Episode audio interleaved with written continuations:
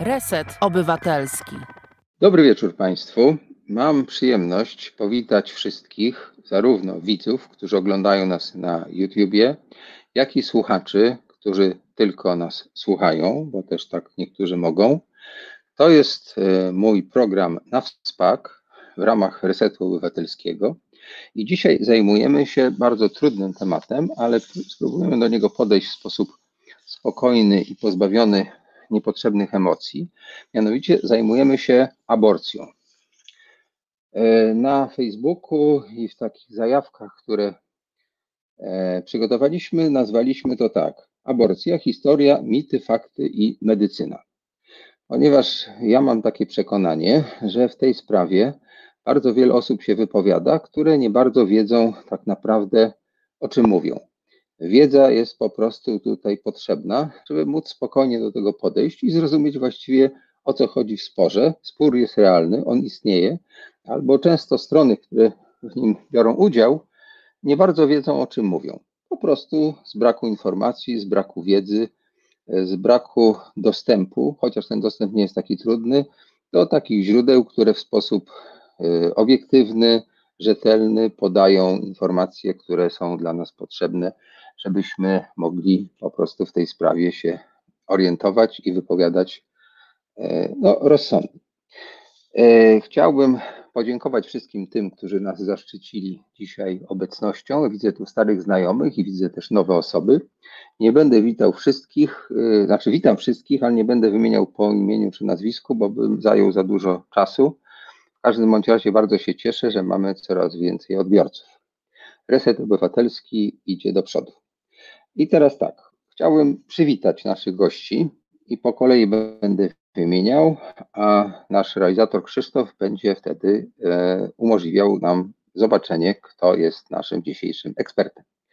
E, Dobrochna Kałwa, historyczka, doktor habilitowany, habilitowany z Uniwersytetu Jagiellońskiego. Witam serdecznie. Warszawskiego. Dzień dobry. E, Boże, Warszawskiego, oczywiście. Oczywiście, no wiadomo, że musiałem się na początku pomylić, może potem będzie lepiej. E, ale ja myślę, że warszawski jest nie gorszy niż jagielloński i odwrotnie. Po prostu są dwa dobre uniwersytety. E, I druga osoba to jest też doktor habilitowany Barbara Klich-Kluczewska, naprawdę historyczka z Uniwersytetu Jagiellońskiego. Dobry wieczór. Dobry wieczór, witam Państwa. E, następna osoba to jest ginekolożka, która jednocześnie jest e, takim lekarzem robiącym badania prenatalne, a także e, w Szpitalu Bielańskim w poradni badań, poradni badań prenatalnych i w pododdziale medycyny płodowej, ale także prowadzi blog dr Asztanga. Witamy Annę Parzyńską. Dzień dobry, witam serdecznie. E, mamy jeszcze jednego fachowca e, ze strony naukowej, ze strony medycyny.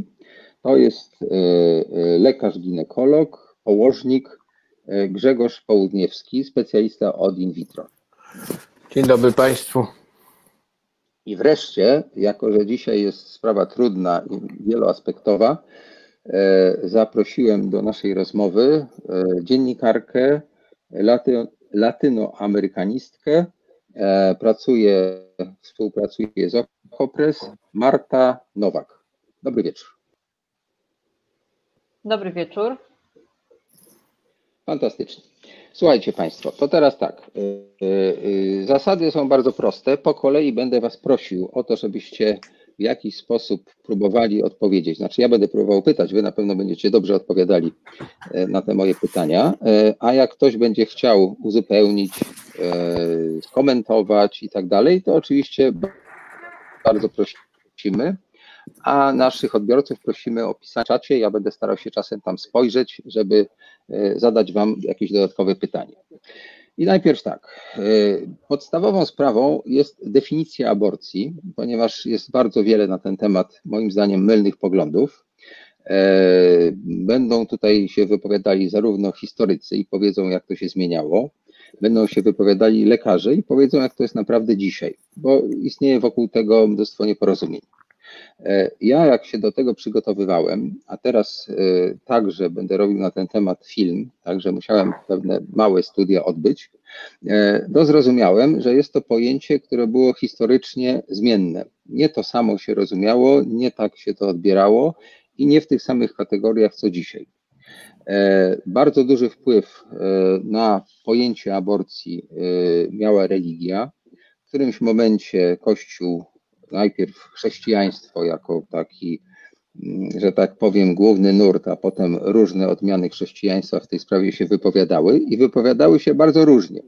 Nie jest prawdą, że jak się sięga do tradycji, to ta tradycja jest jednoznaczna i taka, powiedziałbym, wyznaczająca kierunki. Nie, ani w Piśmie Świętym, ani w Biblii właśnie nie ma e, nic takiego, co by w jasny sposób określało stosunek do aborcji. Nawet więcej, w dawnych czasach raczej to było traktowane jako, no w sumie nie tak istotna była to sprawa, bo właściwie na ten temat jest niewiele.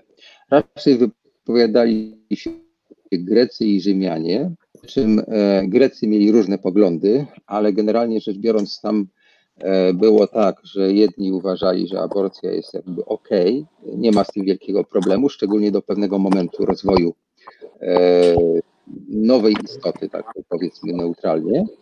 E, e, W ogóle było na podstawie e, takiego stoickiego podejścia wolna Amerykanka, nie był to żaden problem. Natomiast od czasu, kiedy powstał Kościół katolicki, powoli, powoli zaczynało się to zmieniać, ale też trwało przez kilkaset lat, zanim doszło do obecnej sytuacji. Co więcej, e, w którymś momencie na przykład święty Tomasz uważał, że y, człowiek się zaczyna wtedy, kiedy zaczyna się dusza, przy czym ta dusza, czy wstępuje dusza w to ciało i ona inaczej wstępowała w ciało e, przyszłego chłopca, inaczej przyszłej dziewczynki, e, co też jest takie dosyć zaskakujące. I dopiero nauka, która zaczęła się rozwijać w XVII wieku, a w XIX powstała już taka bardziej rozbudowana wersja na podstawie e, osiągnięć embriologii, doszła do pewnego etapu rozwoju takiego, kiedy mogliśmy mniej więcej te etapy e, powstawania człowieka prześledzić. I właściwie dopiero wtedy y, przestało to być tylko zagadnieniem takim religijnym, a stało się też trochę medycznym, ale też w dużej mierze politycznym. E, I ta polityka bardzo e, wpływała na kształt e, tego pojęcia i na to, jak aborcja była postrzegana. W pewnym sensie to było zjawisko, które było bardziej polityczne, bardziej religijne niż medyczne. I ono było, w stosunek do niego był jakby funkcją religii czy funkcją polityczną. I teraz tak, e, ja potem może jeszcze uzupełnię pewne informacje, które sobie tutaj przygotowałem, ale przede wszystkim myślę, że warto popatrzeć na Polskę i Polskę e, międzywojenną, to znaczy kraj, który już mógł e, sam określać stosunek Polaków, stosunek polskich obywateli do tego zjawiska. No bo wcześniej byli zaborcy i trzeba było się podporządkowywać temu, co zaborcy nam narzucali. Natomiast od 1918 roku aborcja stała się problemem czy zjawiskiem, które polskie prawodawstwo, po, Polacy musieli w jakiś sposób sami e, poznać, rozpoznać i do tego się odnieść. I tutaj bym po prostu y, poprosił panią, y, która, historyczkę, która zajmuje się właśnie tą sprawą, e, y, Dobrochnę Kałwę, e, żeby nam opowiedziała, jak to było w dwudziestoleciu od 1918 roku. Y, Na znaczy cała dyskusja o aborcji i całym ten problem pojawił się właśnie na marginesie większego e, procesu, jakim było scalanie prawne ziem polskich. My trochę zapominamy o tym, że u zarania II Rzeczpospolitej dziedziczymy całość porządku prawnego po e, państwach zaborczych, bo nie da się zmienić w szczegółach prawa w ciągu tygodnia, w ciągu miesiąca. E, e, Komisja kody- kody- kodyfikacyjna, która miała to zrobić, bardzo długo pracowała nad tym, by, e, by stworzyć nowy kodeks karny i nowy kodeks cywilny. E, To znaczy, Bardzo też interesująca była kwestia e, sposobu myślenia o tym kodeksie, mianowicie czy po prostu wybrać najlepsze rozwiązania, które są w kodeksach e, państw zaborczych, czy też przyłożyć się i napisać porządny, nowoczesny e, kodeks karny, kodeks cywilny, który będzie też usuwał różnego rodzaju złogi i zaszłości odziedziczone po XIX-wiecznych kodeksach. I ta druga opcja w końcu zwyciężyła. Tworzymy nowe, dobre prawo, e, które będzie na miarę naszych oczekiwań, że Polska będzie sprawiedliwym i pięknym miejscem e, do życia. E, akurat w wypadku kodeksu, wszystkich kodeksów i prawa karnego w stosunku do aborcji, te kodeksy były takie same, to znaczy aborcja była zakazana nie było żadnych wyjątków, jeśli chodzi o karanie. Karalność aborcji bez żadnych wyjątków była wpisana we wszystkie właściwie kodeksy europejskie. E, i podobnie miało być na, przynajmniej w początkowej fazie przygotowania projektu także w kodeksie e, karnym polskim, tyle że e, działacze społeczni, aktywiści, politycy i literaci, którzy włączyli się również w tą akcję, zaczęli protestować przeciwko staremu i nie, niesprawiedliwemu rozwiązaniu wpisanemu w kodeksy karne, w związku z czym pojawił się pomysł, żeby wprowadzić nowe y, rozwiązania i wprowadzenie wyjątku możliwości dokonania aborcji w wypadku zagrożenia życia i zdrowia kobiety i w wypadku tak zwanej ciąży y, przestępczej. Głównie gwałty, a chyba jeszcze w większym wymiarze były to ciąże kazirodcze, bo to, to jest taki, y, taki specyficzny, nierozpoznany, ale jednak dość powszechny proceder w społeczeństwach no, może nie dzisiejszych, ale ówczesnych. Także ja głównie była walka o słowo tak, na, na momencik, bo y, jak rozumiem, tak jak ja to czytałem, to y, w, tych wcześniejszy, w tym wcześniejszym okresie y, było tak i zdaje się, to się rozciągnęło tak, że na to ustawodawstwo w dwudziestoleciu, że aborcja była e, nielegalna i kara spotykała zarówno tych, którzy aborcji się dopuszczali w sensie czynnym, czyli, no nie wiem, lekarzy czy tak zwanych babek, jak i samą kobietę, prawda? Że kobieta też, zdaje się, tak. była karana. E, I to po pierwsze. I po drugie, y, nie było tego wyjątku, który potem powstał, chyba z takiego powodu, że badania prenatalne nie były wtedy jeszcze tak praktykowane, że trudno było ocenić, czy płód będzie zdolny do życia, czy nie. To chyba dlatego o tym wyjątku się nie mówi. Jakbyś mogła te dwie rzeczy skomentować, dobrze? Nie znam się na historii medycyny, także powiedzieć, czy, te, czy to ożywienie było możliwe, natomiast e, e, mimo wszystko w XIX wieku pojawia się taka praktyka, że przy porodzie zapada decyzja, czy ratować życie kobiety, czy, czy dziecka. E, były pewne choroby i pewne zjawiska, które z pewnością mogły skutkować śmiercią kobiety i to było w tym momencie objęte klauzulą, bo jest pewien paradoks z tymi przepisami.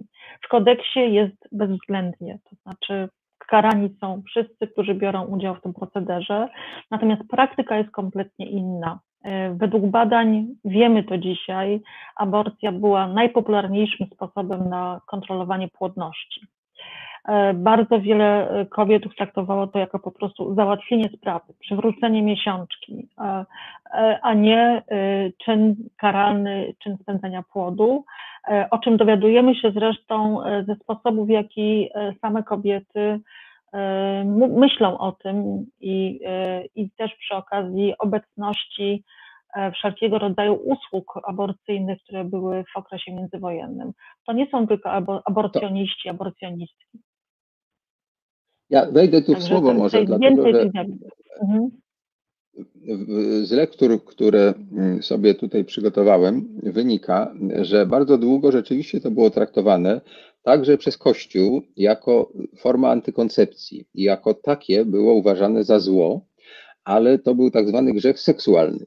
Czyli to nie, był, y, nie było to, co dzisiaj jest przez e, organizacje i zwolenników pro-life podnoszone, że to ratowanie życia, ochrona życia. Nie, to kompletnie nie było w polu zainteresowania tych, którzy e, aborcję potępiali. Oni uważali, że kobiety zachowują się niemoralnie, korzystają, że tak powiem, ze swobody seksualnej e, i tę swobodę seksualną sobie gwarantują tym, że w razie czego mogą dokonać aborcji i w zasadzie to było uważane właśnie za formę antykoncepcji, czyli czegoś bardzo złego, bo pozwalającego na złe prowadzenie się. I sprawa ochrony życia i sprawa traktowania tego jako działanie takie zbrodnicze przeciwko człowiekowi urodziła się dużo, dużo później. Ona jest w zasadzie chyba wynalazkiem, jakby ktoś z Państwa chciał dopowiedzieć, to bardzo proszę, ale jest takim wynalazkiem w zasadzie współczesnym. E, stosunkowo niedawno powstały te e, prądy, te nurty i te organizacje, które uważają, że to jest ochrona życia. Co więcej, e, obejrzałem niedawno i także doczytałem, obejrzałem niedawno film dokumentalny o tym, jak to było w Ameryce.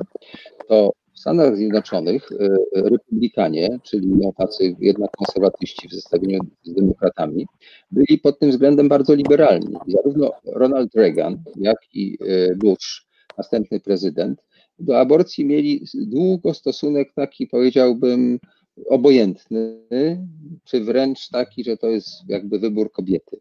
I dopiero jak się okazało, że te stany, w których przeważają no, osoby bardzo religijne, ten tak zwany Bible Belt, są pewnym języczkiem uwagi i, i że tam można rozszyć elektorat i zdobyć przewagę e, w wyborach, to wtedy zarówno Reagan, jak i Bush zmienili pogląd w tej sprawie. I w tym filmie widziałem dokładnie zmontowane wypowiedzi dla polityków, to jest bardzo niewygodne, jak się tak zrobi, e, sprzed tej decyzji i po tej decyzji w zasadzie mówili dokładnie rzecz odwrotną. I dopiero wtedy, czyli to jest gdzieś tam lata 70., 80., kilkadziesiąt lat temu, to nie setki lat temu, to nie dawno, dawno temu. Nie, nie, to się urodziło właśnie wtedy. E, politycy uznali, że to jest dobre narzędzie do rozszerzenia elektoratu. Dlatego twierdzę, niezależnie od tego, jaki mamy stosunek do samego zabiegu, e, że jest to e, jak gdyby organizowana cała ta sprawa w dużej mierze przez politykę, przez no, tych, którzy chcą zdobyć głosy, a ma to niewiele wspólnego z etyką, medycyną, czy, czy takim ludzkim podejściem do, do, do, do kobiet i, i, i do prokuracji. To tak chciałem tylko uzupełnić, żebyśmy mieli tutaj jasność, jak wyglądała ta sprawa i że to wcale nie jest tak, e, że e, była pewna stabilność poglądów, czy pewnego rodzaju taka stała tradycja obrony życia, czy czegoś takiego. E, ale przerwałem Ci też z tego powodu, że chciałem, żebyśmy powiedzieli o tych, którzy próbowali tę sytuację E, niejako ucywilizować. I tutaj mój ukochany e, Tadeusz Bojżeleński był tym słupem milowym e, z Ireną Krzywicką. I może byśmy też spróbowali coś o tym opowiedzieć, dlaczego to robili, po co to robili, skąd w ogóle się wzięło to, że Boj, który pisał do, do kabaretu i był takim raczej mądrym błaznem, zajął się tą sprawą. To myślę, że warto o tym porozmawiać. Znaczy Boj Żeleński olbrzymi talent literacki, dzięki temu zresztą stał się rzecznikiem i twarzą w ogóle całej tej kampanii, ale warto pamiętać, że on z wykształcenia był lekarzem że prowadził, zanim w ogóle zaczął wojować o zmiany obyczajowości nowoczesnego społeczeństwa polskiego, prowadził akcję dokarmiania dzieci, to jest słynna kropla mleka. Także był zaangażowany e, w działania na rzecz zdrowych dzieci i zdrowych przyszłych pokoleń. E, a e, Piekło Kobiet, o którym tutaj mówimy, czyli zbiór felietonów wydanych w 1929 roku, wpisywał się w szerszą szerszy projekt, który Boj Żeleński realizował w sposób konsekwentny, to jest walka, e, walka o cywilne śluby, to są dziewice konsystorskie, walka o zmiany w kwestiach etyki seksualnej i praktyki seksualnej, to jest piekło kobiet. I na końcu walka z klerem to, to jest, czyli w zasadzie walka o laickie społeczeństwo i laickie państwo. Są trzy książki, które przeorały i dyskusje w gorących latach 29-32. Także mieszał strasznie, pisał przepięknie na ten temat i do dzisiaj można powiedzieć zazdroszczę mu jego E, tytułów poszczególnych felietonów i sposobu, w jaki formułował argumenty, był na tyle przekonujący, że e, do jego argumentacji odwoływali się także przeciwnicy i polemizowali nie z wszystkimi, tylko właśnie z bojem. Ja bym chciała też przypomnieć, że najważniejszą taką praktyczną robotę e, wykonywali socjaliści i moja ulubiona bohaterka okresu międzywojennego, Justyna Budzińska-Tylicka, radna w Łodzi, która stała na czele pierwszej poradni świadomego macierzyństwa. Także warto pamiętać, że oprócz e, rzeczywiście zarządzających dyskusją publiczną mężczyzn, było tam całkiem sporo kobiet, które również angażowały się w prowadzenie e, działalności uświadamiającej. Polska była w tej dobrej sytuacji, że u nas nie było zakazu edukacji seksualnej. Znaczy nie było karalności za to, że się uczy ludzi antykoncepcji. W wielu krajach to również było zakazane, więc y, było jeszcze gorzej. E, natomiast y, socjaliści stawiają na to, by kobiety nie usuwały ciąży, tylko rodziły świadomie tyle dzieci, ile chcą ich mieć. I stąd, że tak powiem, nauka antykoncepcji w wykonaniu socjalistów. A czy wiesz, y, co było inspiracją? Co spowodowało? No, był lekarzem, no to w jakiś sposób go to interesowało, ale przecież Boj uciekł z medycyny ku literaturze, bywał nie tylko teatromanem, ale wieloletnim recenzentem teatralnym, e, miał swój, udział w ogóle w rozwoju literatury. E, czy wiemy właściwie, dlaczego Boj się zajął tą sprawą? Bo przecież pisał też książki o E, Marysieńce Sobieskiej, o Mickiewiczu, Brązownicy i tak dalej. Bardzo szerokie jest spektrum jego zainteresowań, ale dlaczego właśnie sprawa losu kobiet, sprawa e, antykoncepcji, no, tych wszystkich rzeczy, które wówczas były niesłychanie kontrowersyjne, a i dzisiaj, no, jak widać, dalej są problemem. Dlaczego on się tym zajął, czy może wiemy? Ja do końca nie wiem. Oczywiście chciałabym powiedzieć, że dzięki związkowi z Ireną Krzywicką, ale to jest też e, pewien talent, Może. który Boże Leński miał, mianowicie pewien słuch społeczny. To znaczy, że on e, jako felitonista e, kuriera porannego po prostu mógł pisać o pewnych rzeczach w sposób stały i i tam po prostu burzył wszystko i tam mieszał w tej obyczajowej szklance wody. Na pewno chciał, żeby Polska wyszła z zaścianka, który którego był wielkim przeciwnikiem. Także ja mam wrażenie, że tutaj głównie chodziło o to, by przyczynić się do, do jakiejś wielkiej zmiany. Nie bez racji na końcu e, właśnie w tym środowisku powstaje taka piękna organizacja jak e, Liga Reformy Obyczajów, i, e, która miała między innymi na celu reformę obyczajów seksualnych, ale także bardzo mocno Wojżeleński optował za e, wprowadzeniem tak zwanych małżeństw na próbę. Niech ludzie zamieszkają razem, niech, e, niech żyją seksualnie, niech się przekonają, czy do siebie pracują i dopiero zawierają związek małżeński. Także miał takie dość fajne i nowoczesne pomysły na temat tego, co, co należy robić. Ale pewnie by tej dyskusji nie było, gdyby to, się, to, co się działo wokół, bo przecież e, właściwie za każdym razem dyskusja o aborcji jest także dyskusją o czymś innym.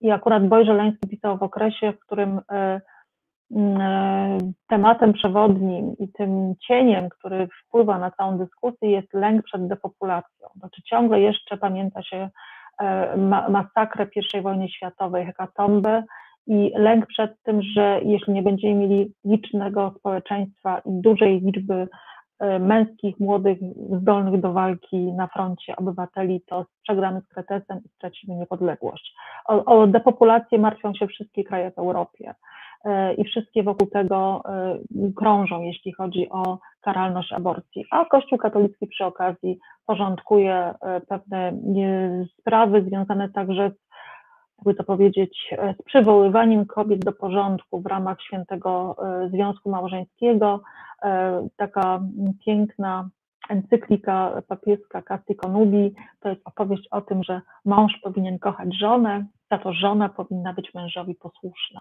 I bardzo podobała mi się ta, ta obecna w encyklice nierównomierność e, zobowiązań dwóch stron e, w tym nierozrywalnym związku małżeńskim. No i oczywiście Kościół katolicki stoi na, na straży tego, że seks służy prokreacji jeśli ktokolwiek, znaczy oczywiście, jeżeli przy tym jest jeszcze jakaś przyjemność, no to trudno, ale jeżeli ktoś tylko dla przyjemności uprawia seks, to jest to bardzo, bardzo niedobre. Nawet jeżeli to robi w ramach małżeństwa. I stąd między innymi jest sprzeciw, sprzeciw wobec jakiejkolwiek antykoncepcji. E, Woj Żeleński był tym, który propagował pod koniec tej całej dyskusji kalendarzyk małżeński, tą, tą wiedzę o tym, że kobieta ma w ciągu miesiąca dni niepłodne, ale to wtedy jeszcze jest wiedza grzeszna, diabelska i szatańska i dopiero w latach 60. dochodzi do e, zmiany stosunku katolików do antykoncepcji, tej, którą my dzisiaj znamy jako tej promowanej jednej formy uprawiania seksu w małżeństwach katolickich. Y, to tak na koniec. Y, ta sytuacja, która istniała do końca II Rzeczypospolitej, to była, jak rozumiem, taka, że mimo tych kampanii bojowskich i mimo tego całego działania organizacji kobiecych i tak dalej, aborcja była zakazana i tylko były pewne wyjątki. Dobrze rozumiem, że, że to tak do września było? Tak. Tak, było, było wpisanie jednak w ostateczny kodeks karny, to jest efekt dyskusji medycznych, prawniczych i też organizacji kobiecych, e, w związku z czym została dopuszczona aborcja ze względów medycznych i ze względów e, tych kryminalnych, które pozwalały legalnie mieć e, zabieg aborcyjny. Nie udało się, chociaż też był taki pomysł i w pewnym momencie w jednym z projektów nawet zostało to wpisane, by kobiety mogły również e, dokonywać terminacji ciąży ze względu na trudne warunki społeczne. Bo opowieść e, socjalistów e, koncentruje się na tym, że największą ofiar, największa ofiara spotyka kobiety biedne, które rodzą za dużo, bo nie stać ich na usuwanie ciąży w takich warunkach, y, na jakie stać na przykład inteligentki, które też abortują, tylko że one mają pieniądze, by zrobić to w sposób elegancki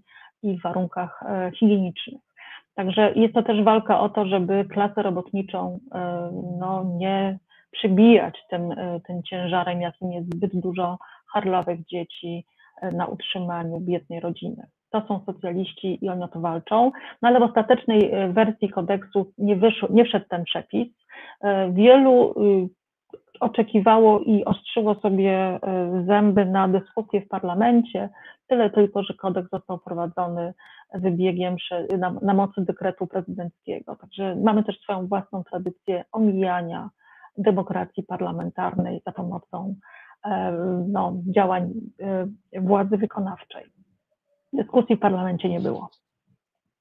Słuchajcie, to ja teraz zaproponuję y, małą przerwę, a po przerwie przejdziemy do sytuacji po y, II wojnie światowej i zobaczymy, co się zmieniło. Krzysztofie, możemy fragment muzyki? Reset Obywatelski. Medium, które wsłuchuje się w głos swoich odbiorców. Słuchasz Resetu Obywatelskiego. Dobry wieczór. Witam wszystkich tych, którzy dopiero teraz z nami się tutaj spotkali. Mam nadzieję, że ci, którzy do tej pory słuchali się, zainteresowali naszą dzisiejszą rozmową.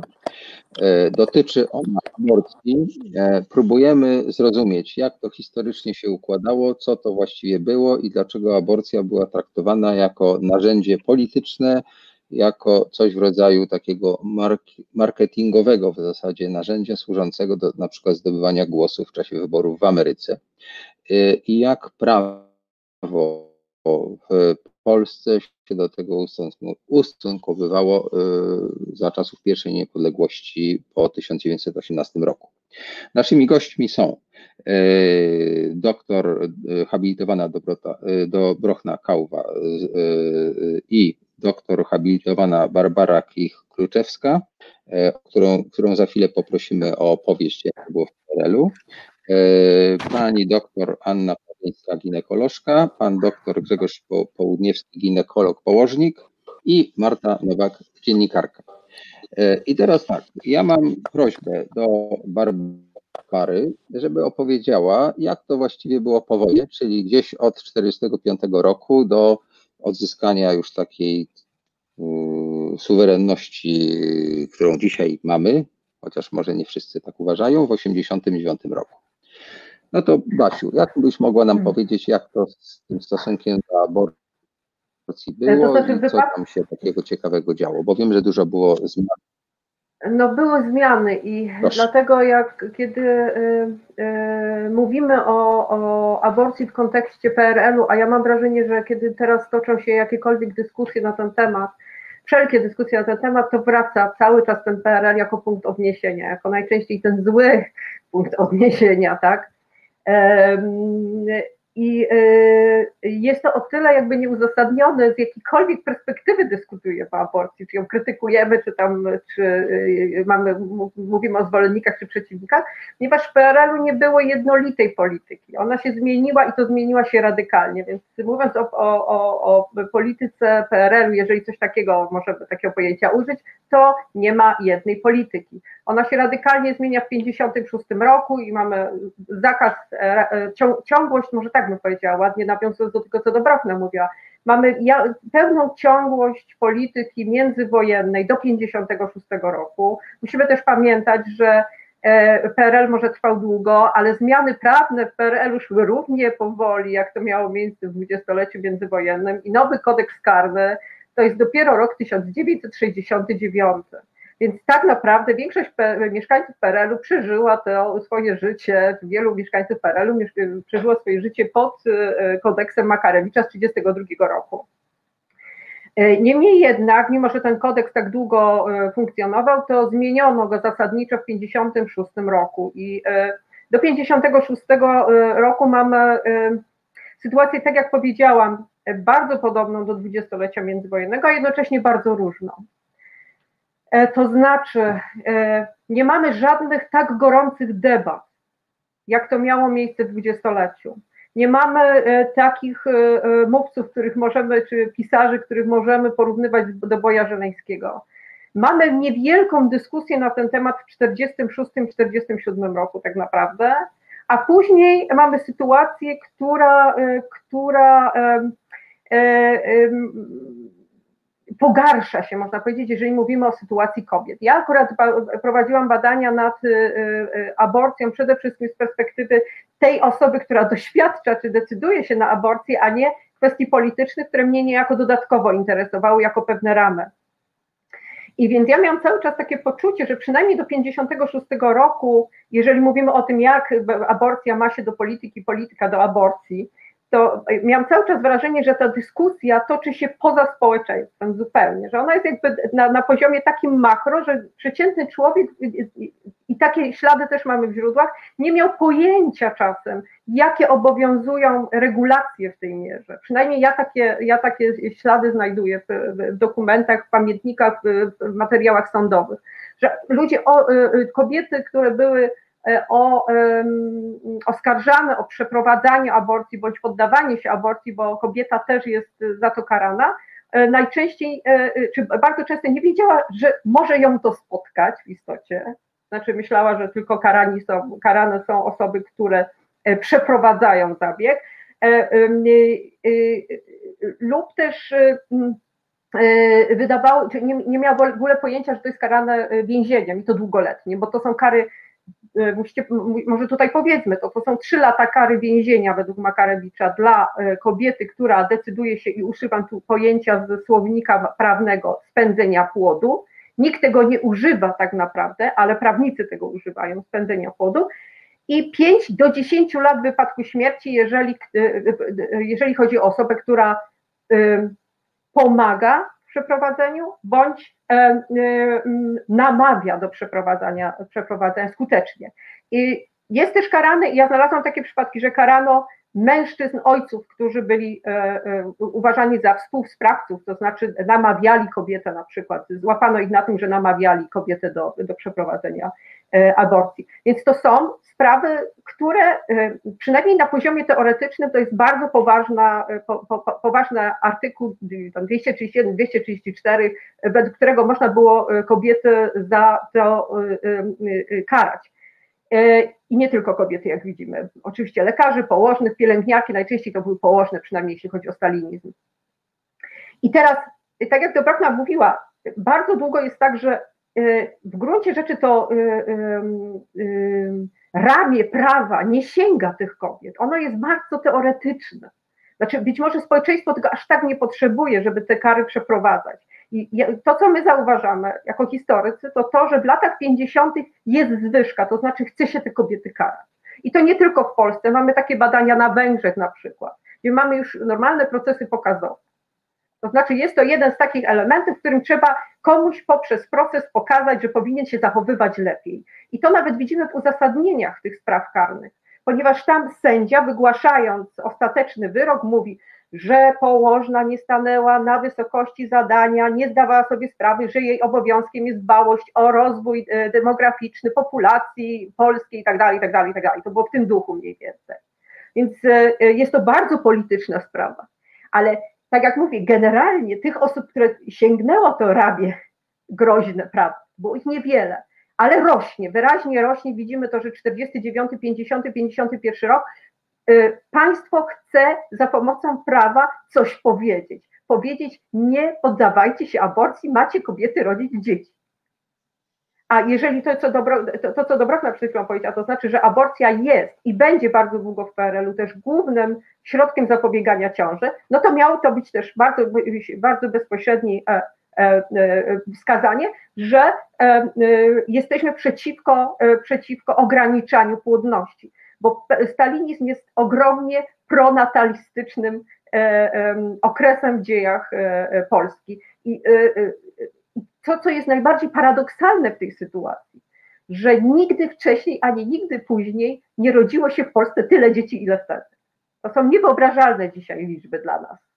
E, I to był przede wszystkim, to była kompensacja powojenna, znaczy ludzie się chętnie rodzili, chętnie e, mieli dzieci i chętnie rodzili dzieci, ale to i tak wydawało się, że to jest za mało. Teraz możemy oczywiście zapytać, dlaczego politykom tak strasznie zależało na tym, żeby tych, tych dzieci było aż tak dużo. I tu oczywiście znowu będziemy sięgać do dwudziestolecia, to mam piękną taką, e, taki łuk, bo to jest ciągłość Stalin, stalinowska, to znaczy my, e, e, znaczy Polacy, Polska, polskie, polskie władze e, koncentrowały się na e, pomnażaniu e, liczby mieszkańców, tak? Czyli ta demograficzna polityka jest najistotniejsza. I tu jest bardzo ciekawa rzecz jeżeli zostawimy teraz te kobiety, które niewiele, ja nie chcę mówić, że kobiety niewiele wiedziały, one po prostu nie musiały często wiedzieć, ponieważ żyły w pewnej bańce społecznej, która, której nie zawsze ten stalinizm, który my widzimy dosyć specyficznie, on, on, te, te, te, z tym prawem nie zawsze miały do czynienia, e, nie musiały mieć do czynienia. Ale mamy Kościół i ten Kościół mógł dużo bardziej bezpośrednio do tych, do tych e, e, osób mówić. I jeżeli ktoś mówił o aborcji do, do ludzi po wojnie, to był Kościół przede wszystkim. I jak co jest ciekawe, jak zaczynamy czytać listy episkopatu, to tam jest ten sam przekaz. Ludzie nie, że to, to, co dzisiaj dominuje, to znaczy nie możemy zabijać dzieci, bo to są, e, zabijać e, e, dzieci nienarodzonych, bo to są ludzie. Nie ma tego tam jeszcze. To się już będzie echo tego, ja się tu nie do końca zgodzę, może z prowadzący, to 50 roku my już widzimy, że prawnicy naciskają, żeby używać pojęcia dziecko w prawie polskim. Są takie e, e, pomysły na, na takie innowacje, które nam dzisiaj coś przypominają, tak? To jest 50 rok. Ale Kościół mówi to samo, co państwo mówi. Ludzie, tyle nas zginęło w czasie wojny, strasznie dużo straciliśmy inteligencji, E, żebyśmy się stali ponownie silnym państwem, musimy zadbać o swoje, o pomnożenie nowego pokolenia. Ten sam głos, to jest zaskakujące. Więc tutaj, mimo że Kościół oczywiście był E, wciąż e, w kontrze do państwa, a państwo naciskało na Kościół w najrozmaitszy, w najbardziej podły sposób, to tutaj mówiono jednym głosem. To jest, to jest bardzo zaskakujące. Ja tu jeszcze jedne, kilka rzeczy może przypomnę, tylko jeśli mówimy o polityce Kościoła, bo, bo e, dwudziestolecie też przynosi taką, już bardziej, myślę, że dwudziestolecie tym tak nie żyło, jak już okres powojenny. To znaczy w 30 roku zostaje wprowadzona, wprowadzony przez Piusa XI oficjalny zakaz aborcji. To było zapisane w prawie i do tego się można było już bardzo jasno odwoływać e, i do tego się Kościół będzie w okresie stalinowskim i później odwoływał bardzo mocno. Ale to, jak e, głębokie było przekonanie o tym, że Kościół ma tu rację i jakby wspierany też przez państwo, państwo tutaj nie opodobało zupełnie, tak, to się zgadzano. To było to, że jak Wyszyński podobno usłyszał w 1955 roku, że jest w ogóle taki pomysł, jemu się to nie mieściło w głowie. Zupełnie. Wszystko, na wszystko by się znaczy nawet to, to, to, to, to prawo do rozwodu w 45. Myślę, że jakoś by mu przeszło przez myśl, ale ten 56 to musiał być dla niego szok, kiedy liberalizację prawa e, wprowadzą. E, no tak, ale to 50, jest, no. ja bym chciał się na chwileczkę wtrącić, bo tak jak ja zresztą czytałem materiał materiały, które mi podesłałaś, to y, i rozmawialiśmy, to wynikało z tego, że po wojnie zaraz y, w tej sprawie specjalnie nikt tam się nie angażował za bardzo i kobiety mogły z grubsza rzecz biorąc postępować w miarę dowolnie, bo były inne problemy. Tak? W ogóle jakieś unormowanie życia tego kraju, wojna domowa była przecież, y, AK było gonione, y, były te wszystkie okropne rzeczy, które się wtedy działy, no to aborcja była na trzecim planie. Dopiero z tego, co zrozumiałem, gdzieś około 49 roku ta śruba zaczęła być dokręcana na wzór radziecki. I jak rozumiem, też na wzór radziecki zaczęła być odkręcana. E, że to znowu jest funkcja polityki, e, że to, że w 1955 roku zaczęło być to liberalizowane i w ogóle dopuszczono taką publiczną dyskusję w gazetach na ten temat, no to nie wynikało z tego, że że tak powiem, ludzie mogli tak sobie chcieć, tak? bo była cenzura, to wszystko było kierowane, tylko gdzieś tam odgórnie z Moskwy przyszło polecenie, czy w każdym razie sugestia, to teraz trzeba robić tak, jak u nas się robi, nie będziemy już gonić tych kobiet, właśnie pozwolimy na różne rzeczy, bo trzeba ludziom dać nieco więcej swobody i tak dalej. No, po 20 zjeździe i e, pokazaniu, że Stalin był zbrodniarzem, różne inne rzeczy się stały, prawda? I tutaj ewidentne jest to, że e, liberalizacja i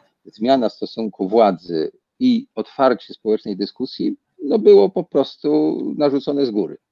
E, ale trafiło jednak na jakąś emocję społeczną, mhm. bo wydaje mi się, sądząc z tego, co czytałem, że to nie jest tak, że tutaj społeczeństwo oponowało. To przecież był jakby wolny wybór. Nikt nie zmuszał kobiet do aborcji, bo to czasem tak się używa tego dziwacznego pojęcia zwolennicy aborcji. No, za bardzo nie znam zwolenników aborcji. Może są jakieś szalone osoby, ale generalnie rzecz biorąc chodzi tylko o prawo wyboru, a nie tego, żeby kobiety zachęcać do aborcji.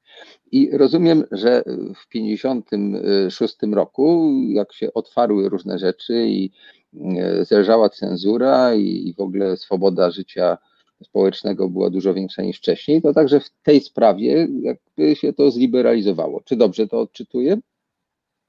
To znaczy, był to taki jeden z tych obszarów, gdzie pozwolono, pozwolono ludziom mówić i ludzie mówili ciekawe rzeczy, to znaczy y, E, okazało się wtedy, przynajmniej to, co my możemy dzisiaj wyczytać z, z, listów na przykład, które ludzie e, wysyłali do radia na przykład, to nie jest sterowana, to nie jest do końca sterowana e, debata. To mamy takie wrażenie, że w tym społeczeństwie panuje dosyć spory taki chaos i ideowy, i moralny. Nie ma w ogóle jednoznacznego ani wsparcia dla, dla zmian, dla liberalizacji, ani, y, są ogromne spory, widać, że już, y, że wiele osób y, przywołuje jako argument przeciwko aborcji bądź tą politykę stalinowską, a z drugiej strony politykę kościoła. Także po jednej stronie się znajdują osoby, które zupełnie ze sobą zupełnie nie porozmawiały spokojnie, ale zgadzam się w pełni, że to jest wszystko sterowane. To znaczy, my to też widzimy w, szerszym, w szerszej perspektywie, e, bo w tym samym czasie e, następuje liberalizacja aborcji w Czechosłowacji, na Węgrzech, w Rumunii, no co prawda na 10 lat, ale, ale następuje, więc e, śledzimy te same wypadki, to jest ten sam ciąg zdarzeń, można powiedzieć, który do tego doprowadził. Ale to nie oznacza, że cały czas można powiedzieć, że były, były i to widzimy na przykład w dyskusji, e, wypowiedziach Ligi Kobiet, która też uchodzi za bardzo taki, e, taką państwową instytucję, która chodzi na sznurku partii. Niemniej jednak nawet w tej Lidze Kobiet widzimy bardzo dużo e, takiej E, ja bym to nazwała szczerej wypowiedzi na temat tego, jaka jest sytuacja e, kobiet w warunkach takich, jak tworzyła ta ustawa z 1932 roku i e, jak w praktyce to funkcjonowało w latach 49-55. Nie, naprawdę nie, nie, nie możemy pozazdrościć tej sytuacji. Bo jeżeli jeszcze będziemy, musimy pamiętać o tym, jaka jest sytuacja medycyny w tym czasie Musimy pamiętać, że bardzo często te, te e, zabiegi są przeprowadzane przez, znaczy jest jeszcze bardziej nam się sytuacja komplikuje, ponieważ e, to państwo, które jest takie opresyjne w gruncie rzeczy, ono jednocześnie promuje modernizację. I ta, bardzo ważnym elementem tej modernizacji państwa jest modernizacja w przestrzeni medycyny. Dlaczego? E, ponieważ, i to też nam tłumaczy, dlaczego też w Polsce bardzo szybko tak medykalizacja porodu postępowała, ponieważ były ogromne e, zaszłości, można tak powiedzieć. Polska miała strasz, była w straszliwych ogonach, jeśli chodzi o umieralność matek w porodach, o umieralność niemowląt, e, noworodków. Więc e, można też powiedzieć, że narzekając na, na całą politykę stalinowską, to, to, jeśli chodzi o medycynę, tam była, była zamysł, żeby te, te, te, te mm, politykę mm, społeczną w zakresie medycyny wprowadzić na wieś, bo tu przede wszystkim chodziło o wieś. I teraz nagle ta wieś i te położne, które są szkolone, do których zakłada się szkoły, one wchodzą na wieś i jednocześnie stają się narzędziem modernizacji i jednocześnie stają się takim narzędziem walki z tym starym, z tym, co się kojarzyło ci miało z zabobonem, z babkami, które właśnie szlachtują te kobiety, tak, y, w, y, podczas tych nielegalnych aborcji. E, I Dlatego też w 56, 55, 56 jakby wypaliła, bo moim zdaniem to jest nieporównywalna z niczym dyskusja. Nawet jeżeli to była sterowana, to znaczy ją otwarto, to to jak ludzie zareagowali, jak zaczęli opowiadać o tym, co im się zdarza w życiu, jaki mają dostęp do środków antykoncepcyjnych, jak czytamy te listy jakie mamy, świadom mamy świadomość, nagle, nagle sobie wyobrażamy człowieka w 55, 6 roku, co on wiedział, co, co może zrobić, żeby E, zapobiegać ciąży. No niewiele wiedział, bardzo mało wiedział. Jeżeli e, e, kalendarzyk to jest najbardziej nowoczesna metoda wtedy zapobiegania ciąży, no może jeszcze prezerwatywa, ale to jest, to jest mało skuteczna, jak, jak, jak uważano. Więc to otwarło i to, to jak opowiadamy, jak nagle zaczęto, jeżeli byśmy zerknęli do gazet z 55 roku i widzimy te dziesiątki opisów drastycznych, naprawdę czasami drastycznych śmierci kobiet w wyniku aborcji. E, nie wiem, do czego by to dzisiaj porównać. Nie chcę słyszeć takich porównań, ale e, e, dramatycznych, często pisane przez prawników, znakomitych dziennikarzy, którzy, którzy do tego sięgali. Więc to wejście z jednej strony tak sterowane politycznie, się zgadzam, ale nastrój społeczny był, był już naprawdę, tam, tam była potrzeba rozmowy na ten temat, była potrzeba zmiany. No i zmianę wprowadzono faktycznie. E, bardzo trudno przekonywano między innymi lekarzy też do tego, żeby, żeby się tej nowej, nowej formule, bo to jest całkiem nowa formuła e, e, liberalizacji poddali, czyli zostaje, zostaje wprowadzony ten trzeci element, bo o to szło przede wszystkim, prawo do aborcji ze względów społecznych. No i też bardzo długa dyskusja, co to znaczy że kobieta jest złych ma złe warunki do, do życia i ma uprawnienie, prawo do tego, żeby z ciąży rezygnować. Na początku lekarz miał o tym decydować. Wszyscy się pukali w czoło. No jak, jak lekarz będzie chodził po mieszkaniach, będzie sprawdzał, w jakich warunkach dana kobieta żyje. To było wszystko zupełnie niedorobione. I dopiero w 1959 roku, podczas tej kolejnej ustawy, jakby stworzono warunki, które pozwoliły na to, żeby, żeby jedni powiedzą na wybuch aborcji w Polsce, czyli legalizację części tej aborcji, która i tak szła y, moim zdaniem cały czas y, y, wcześniej nielegalnie, czyli wprowadzono to do, do szpitali, u, u, jakoś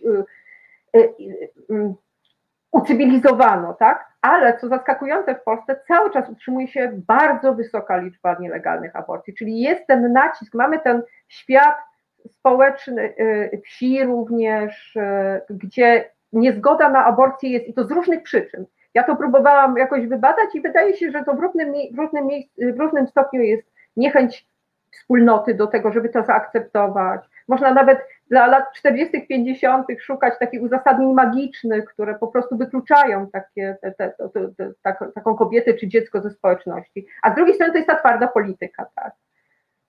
Więc jest dramatyczna zmiana i zmiana, która prowadzi od tego, że to jest, to jest w PRL-u dosyć ciekawe, od karalnej e, zbrodni, tak, bo to jest jako zbrodnia czytana, aż po procedurę medyczną. Następuje totalna medykalizacja ciąży, e, też w tym samym czasie, lata 50. to już jest koniec całej tego, tego świata babek, bo mamy y, y, nowoczesną, jak na te czasy, medycynę, nawet jeżeli możemy ją, oczywiście będziemy ją z różnych perspektyw oceniać, to powiemy, że nie do końca taka nowoczesna, ale jednak ta zmiana jest ogromna, tak? Ja też nie wiem, na ile jakby to, co jest jakby dla mnie ciekawe, to, to, to pytanie o to, na ile główne zainteresowane, czyli kobiety, co wiedziały o samej ciąży. Ja zawsze pamiętam moją mamę, która mówiła, że pamięta, że poszła do pierwszy z moim, z moim bratem, czyli trzecim swoim dzieckiem, kiedy szła do ginekologa, była w zaawansowanej ciąży, chyba w siódmym albo ósmym miesiącu, po raz pierwszy. Że dostała straszny opieprz od tego lekarza. Ten lekarz się strasznie zdenerwował, to 70 chyba ósmy rok był. Ale e, ona jakby postępowała, w tym wypadku, ona się czuła już bardzo pewnie jako trzecia, z trzecim dzieckiem i postępowała zupełnie wbrew wszelkim regułom, które podporządkowywały w PRL-u bardzo ściśle kobietę ciężarną, procedurą medyczną. Kobieta jest cały czas pod kontrolą, powinna być pod kontrolą. To jest dramatyczna zmiana. Jeszcze jedna zmiana, to znaczy to, co kobieta wie o tym, co ma w brzuchu. O ile ja się orientuję, to KTG to są dopiero lata 80. USG ciąży to są też lata 80. Ja myślę, że to jest ważne. To znaczy te zmiany technologiczne gdzieś tam też się e, e, mają znaczenie. I wtedy ja bym uwierzyła tym osobom, które mówią, że w latach 50. kobieta, czy nawet w latach 60. znajdziemy kobietę, która dalej czy, czy jest głęboko przekonana, że y, można aborcji bez problemu, jakby bez żadnych jakby problemów natury moralnej do piątego miesiąca można ją przeprowadzić. Że jakby to, to, to nie, jeszcze nie jest, dziecko nie pcha się na świat, to znaczy, że to jeszcze nie jest dziecko i tyle. Tak? Znaczy, jestem w stanie w to uwierzyć, ale nikt nie robił takich naprawdę pogłębionych badań, żeby tę świadomość społeczną tego przebadać. Dobrze, posłuchaj, to ja bym chciał Cię jeszcze dopytać o jedną rzecz, bo tutaj y, w naturalny sposób też pojawił się wątek y, antykoncepcji, e, a można to ująć w kategoriach edukacji seksualnej, prawda? Mhm. E, bo aborcja była przez długi czas w PRL-u traktowana w pewnym sensie jako forma antykoncepcji, ponieważ ta antykoncepcja nie bardzo istniała, czy kulała, czy ludzie nie mieli świadomości, czy nie mieli dostępu do środków, które dzisiaj są. Nie, no nie, długo nie było jeszcze pigułki, przecież pigułka się dopiero pojawiła no. e, w PRL-u później, prawda? Ale też na początku ona nie była taka e, doskonała.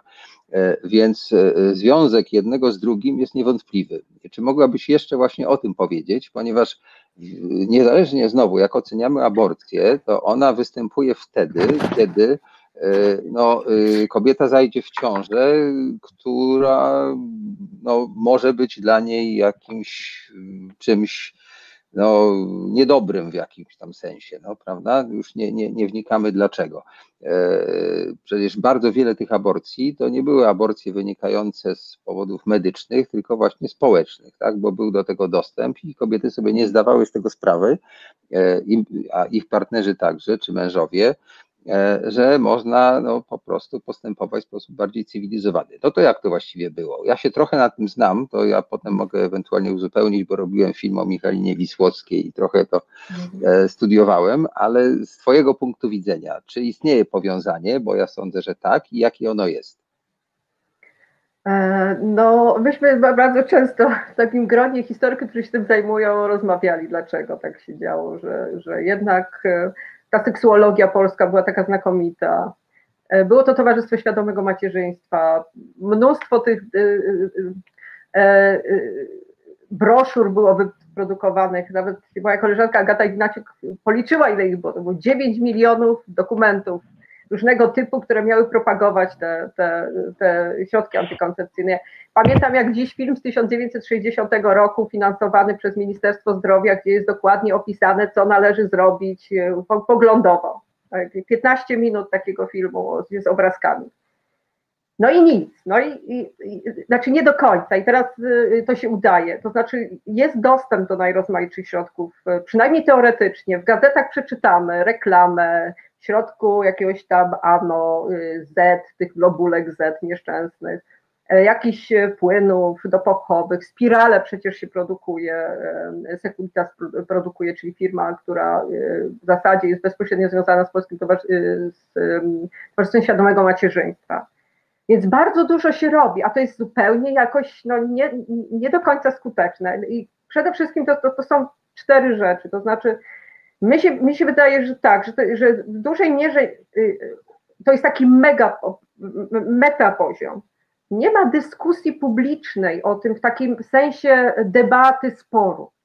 Czyli to, co się dzieje na Zachodzie w wyniku rewolucji seksualnej, nawet w latach 70., y, później w latach 60., 70., 80., gdzie się cały czas dyskutuje, czy to jest prawo, czy kobieta ma prawo do swojego ciała, czy, czy też nie, e, czy, czy i, e, jaką rolę powinna odgrywać pigułka. Nie ma tego. Tak? To znaczy, to nie jest temat dnia na pewno.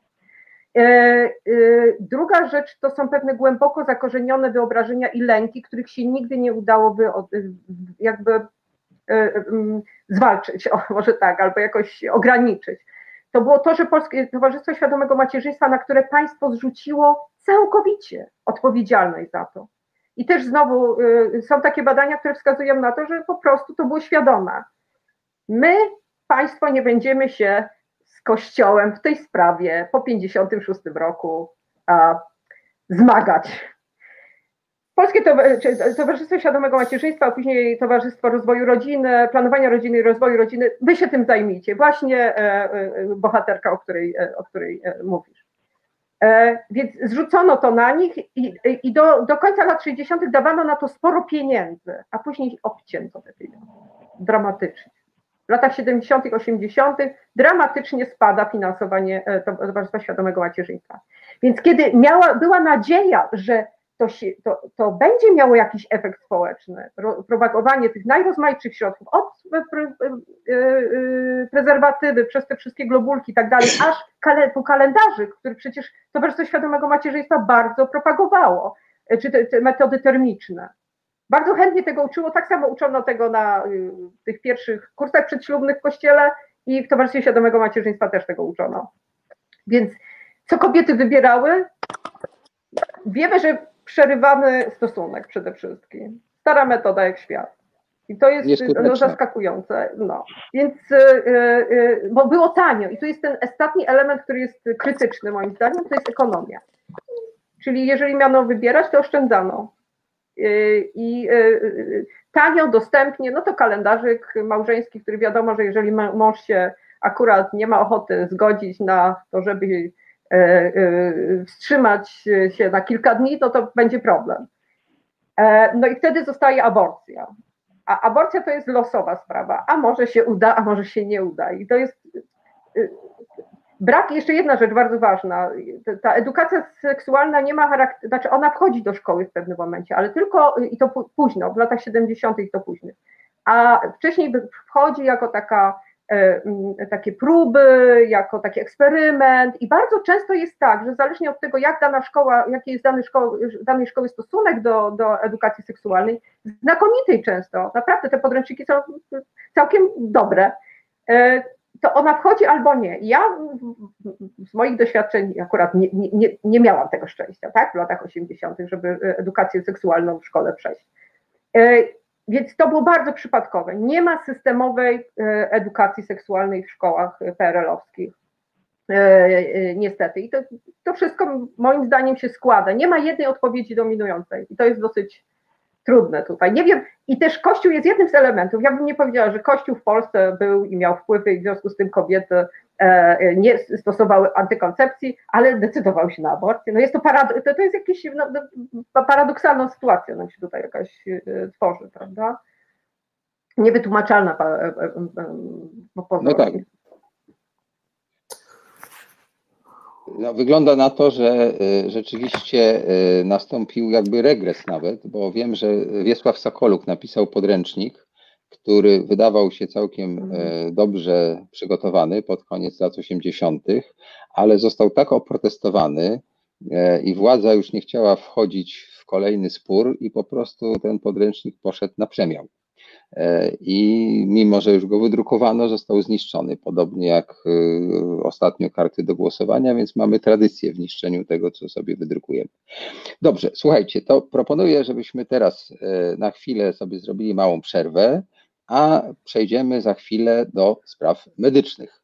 Także proszę Krzysztofie o fragment muzyki, a e, Państwa e, ginekologów o przygotowanie się tutaj do tego, że teraz nam opowiecie, co z Waszego punktu widzenia warto tutaj po powiedzieć, pokazać, żeby wyprostować te wszystkie fałszywe pojęcia i mity, które zaciemniają obraz. Krzysztofie, prosimy o muzykę.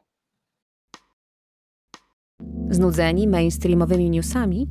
Czas na reset obywatelski zaangażowane dziennikarstwo. Słuchasz Resetu Obywatelskiego. Dobry wieczór. Myślę, że e, jesteśmy już z powrotem słyszalni i widzialni. To przypomnę, że dzisiaj zajmujemy się aborcją w takim sensie, że próbujemy e, odnieść się do wszystkich fałszywych, e, nieprawdziwych informacji i stwierdzić, jak to jest naprawdę, jaka była historia aborcji, jaki był E, w tej sprawie pogląd e, w starożytności, później pogląd Kościoła i w dwudziestoleciu i wreszcie co się działo w PRL. Mniej więcej sądzę, że poznaliśmy już przynajmniej w pewnym skrócie to, co się działo. I teraz chciałem, żebyśmy przeszli do tych, którzy podchodzą do tego w sposób naukowy, medyczny, czyli odpowiedzą nam na pytanie, właściwie co to jest aborcja, do czego ona służy, i czym jest dzisiaj aborcja w stosunku do tego, e, jaka ona była kiedyś, bo wiem, że nastąpił postęp e, medycyny. Kto z Państwa pierwszy chciałby tutaj nam o tym opowiedzieć? Czy pani doktor, czy pan doktor? Jeżeli bym mógł, to chciałbym na samym początku zabrać mm, głos w sprawie takiej. Państwo przedstawiliście e, historyczny, społeczny aspekt aborcji. A jeżeli my spojrzymy na to z punktu widzenia medycznego, to właściwie mamy tylko e, jedno e, na myśli, bo tak naprawdę mniej więcej do lat 30. XX wieku aborcja była jedynym sposobem dostępnym dla przeciętnego obywatela, kobiety do wyzbycia się niechcianej ciąży. Bo to trochę w ten sposób trzeba ująć. Wszystkie metody antykoncepcyjne, które my teraz uważamy, że one były od zawsze, tak naprawdę są od bardzo niedawna, bo dopiero w latach 30., za czasów Boja Żeleńskiego, opracowano podstawy fizjologii rozrodu. Dopiero wtedy, e, zresztą w latach 1936 roku, otrzymali za to mm, lekarze Nagrody Nobla, uzgodniono, jak to się dzieje, że kobieta e, zachodzi w ciążę, że kobieta e, może stosować jakieś fizjologiczne metody, żeby tej ciąży uniknąć. Wtedy powstała metoda objawowo-termiczna, która już przed wojną była z punktu widzenia naukowego dostępna, ale tak naprawdę dopiero po wojnie była dostępna między innymi przez Towarzystwo Świadomego Macierzyństwa była lansowana, bo to była jedyna dostępna y, metoda, która działała. Pozostałe metody to były metody mechaniczne. Prezerwatywa, która w okresie międzywojennym była e, dostępna bez najmniejszego problemu. A cała reszta regulacji tak zwanych urodzin to była aborcja. Taka, taki jest fakt. Pamiętajmy, że e, w latach 30. to była aborcja w warunkach skrajnie niebezpiecznych, gdyż nie było antybiotyków. E, kwestia aseptyki przy tych zabiegach była delikatnie mówiąc bardzo dyskusyjna i śmiertelność kobiet po tego typu zabiegu była bardzo wysoka. Bojżoleński zresztą wspominał o tak zwanych sporyszowych dzieciach z Polski. Dzieciach, które miały uszkodzenia układu neurologicznego na skutek nieudanej aborcji sprowokowanej sporyszem. I tych dzieci w Polsce się widziało ponoć mnóstwo. Ja nie wiem, to opisywał Bojżeleński, ale myślę, że ten czarny rynek e, regulacji urodzeń w Polsce funkcjonował w latach 30. bardzo, bardzo obficie. Były to różnego typu proste metody tak zwanego spędzenia płodu. Co się zmieniło po wojnie? Proszę pamiętać, że Dopiero w latach 50. weszła do użycia pigułka antykoncepcyjna. Pigułka, która do tej pory była absolutnie niedostępna, nie było koncepcji jakby na to, jak w sposób ciągły zagwarantować efektywną antykoncepcję dla kobiety. W konsekwencji na całym świecie tylko te dwie metody, jak objawowo-termiczna plus metody mechaniczne, były jedynymi metodami uznawanymi jako antykoncepcje. Cała reszta to były próby różnego typu. Oczywiście zielarki, niezielarki, różnego typu babki spędzały płody pokryjomu w warunkach skrajnie niebezpiecznych. Zresztą takie zjawisko widzimy w obecnym czasie w krajach środkowej Ameryki czy środkowej Afryki, gdzie aborcja jest nielegalna, ale gdzie co drugi zgon kobiety w wieku rozrodczym jest sprowokowany przez aborcję. Podejrzewam, że Boj Żeleński widział coś podobnego w Polsce. I to był jeden z czynników, dla których on tą sprawą na pewno mógł się zająć, bo myślę, że jako społecznik widział, jaki jest ogromny dramat y, kobiet właśnie w tym kontekście nielegalnej aborcji. Y, dopiero w latach 50. pojawiła się pigułka, w Polsce później, bo dopiero w latach 60., nie pamiętam dokładnie, ale chyba w 69 roku y, pigułkę antykoncepcyjną, hormonalną dopiero wprowadzono w Polsce. To zresztą było wprowadzane przez Towarzystwo Świadomego Macierzyństwa i też to był pomysł, jakby tak jak wspominała pani Barbara, był to pomysł na załatwienie tej edukacji seksualnej przez towarzystwa społeczne, żeby władza się do tego nie mieszała. Bo między nami mówiąc, władza miała te same poglądy na wolność seksualną, co miał Kościół.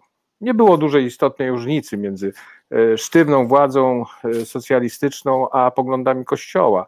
Myślę, że oni nawet grali mm, w tą samą nutkę, starając się jedynie walczyć o to, żeby tych ludzi e, rodziło się troszkę więcej, czego przykładem jest skrajnym, co prawda, Rumunia, gdzie absolutnie aborcji zakazano, ponieważ nadal była to jedyna dostępna metoda antykoncepcji i nadal była ona praktykowana nielegalnie. Dopiero w latach 60 jak weszła możliwość dokonywania e, mm, aborcji w warunkach medycznych, zmieniła się sytuacja przede wszystkim kobiet, dlatego że one przestały ryzykować życiem.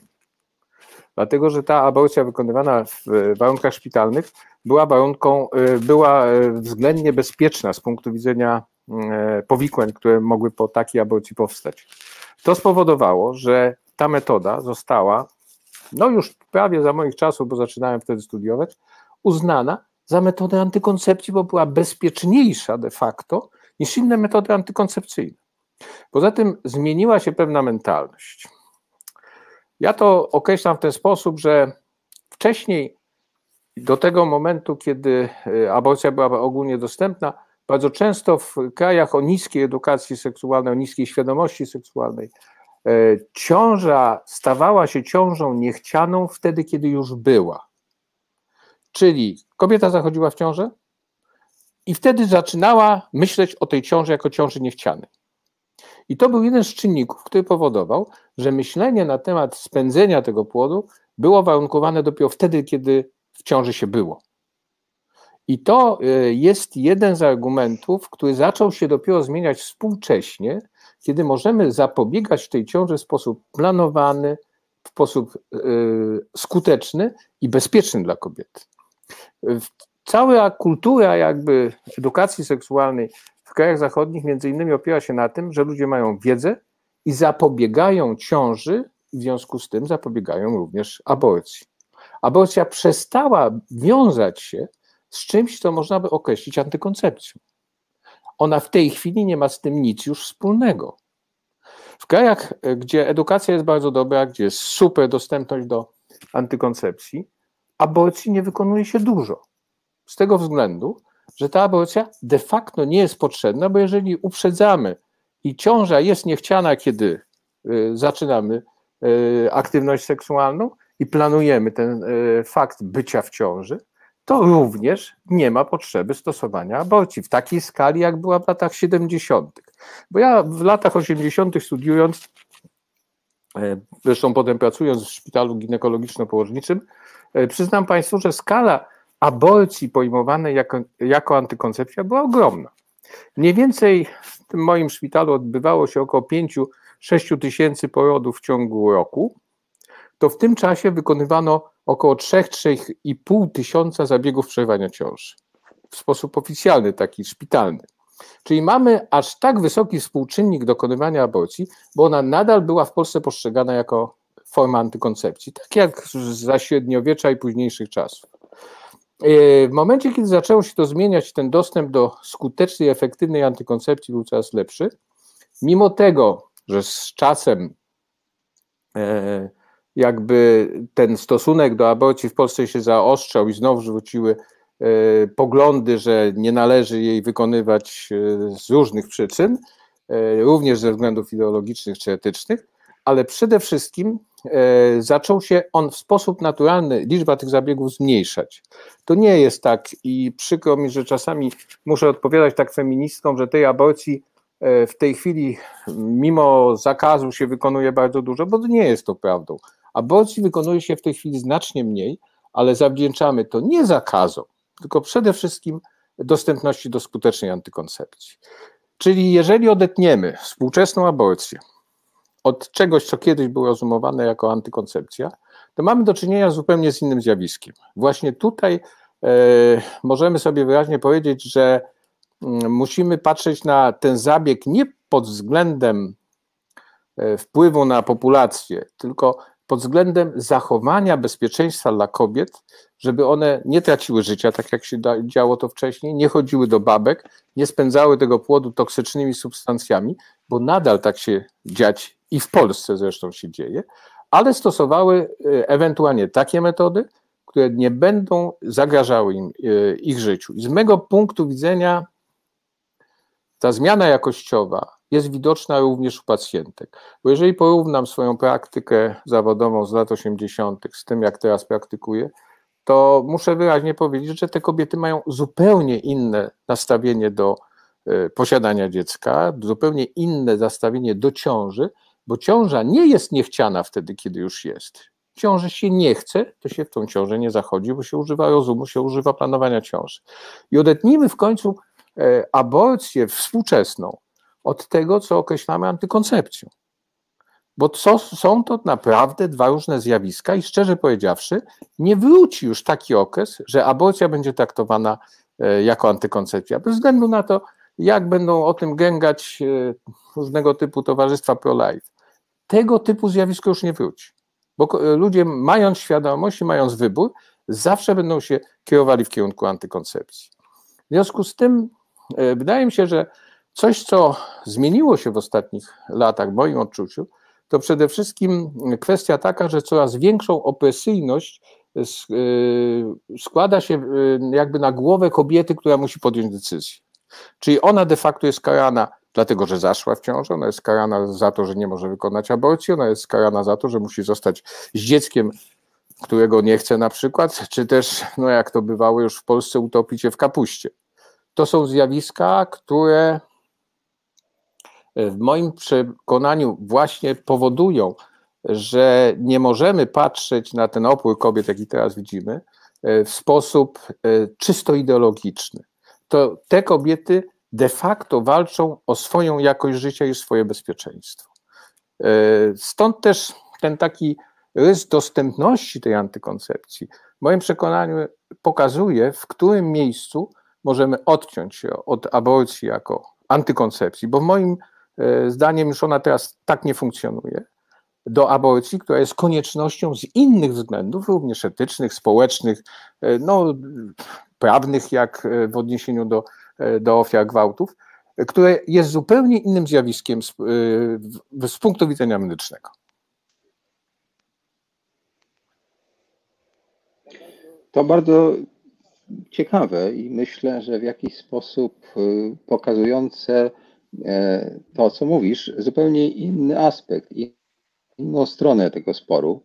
E, I wydaje mi się, że to powinno być e, jakby takie stanowisko, które mogą ludzie po prostu poznać. No bo jasno z tego wynika, że upowszechnienie antykoncepcji i świadomości E, powoduje likwidację zjawiska aborcji, tak? Czy po prostu ona przestaje być potrzebna. Ona tak? przestaje tak być, ten, tak, ona przestaje być potrzebna z punktu widzenia presji y, społecznej na niechciane ciąże. To jest zjawisko, no tak. które zanika. A ona nadal jest potrzebna ze względów zdrowotnych, ze względów y, prawnych, ze względów takich, no, moim zdaniem, minimalnych, y, które zobrazowały się w krajach wysoko rozwiniętych spadkiem dokonywanych aborcji, mimo tego, że prawo zezwala dokonywać tej aborcji właściwie w bardzo małym ograniczeniu, bo w Holandii, byłem kiedyś na takim spotkaniu właśnie w szpitalu e, aborcyjnym, ten szpital e, wykonywał, e, pokazywał taką statystykę, gdzie w całej Holandii dokonywano w ciągu roku około 6 tysięcy aborcji. To jest naprawdę, nawet na tak mały kraj, nadal mała ilość. W sytuacji takiej, kiedy, jak później się okazywało w rozmowie, ponad połowa tych pacjentek, które przyjeżdżały do Holandii i dokonywały aborcji, to były obywatelki spoza Holandii. Polski Czyli to jest na przykład Polki, na przykład Irlandki, bo tam przecież ta aborcja była wtedy zakazana. E, I to, jeden, I to był jeden z czynników, który pokazywał, gdzie skutecznie tak naprawdę musimy, mo, możemy oddziaływać z punktu widzenia e, zdrowotnego, a jednocześnie, że panelizacja aborcji jest zjawiskiem tak naprawdę bijącym bezpośrednio w kobiety.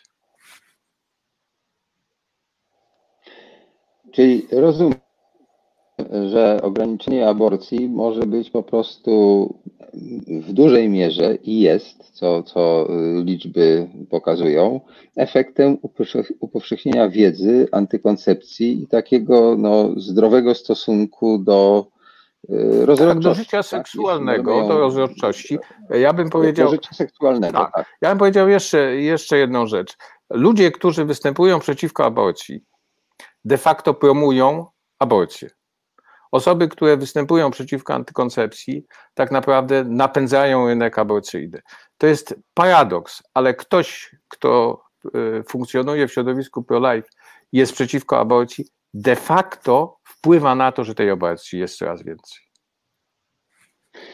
To do tego jeszcze dojdziemy, bo gdzieś tam e, jest taka interpretacja, którą znamy, między innymi głosi to Klementyna Suchano, że to jest coś w rodzaju takiego spisku.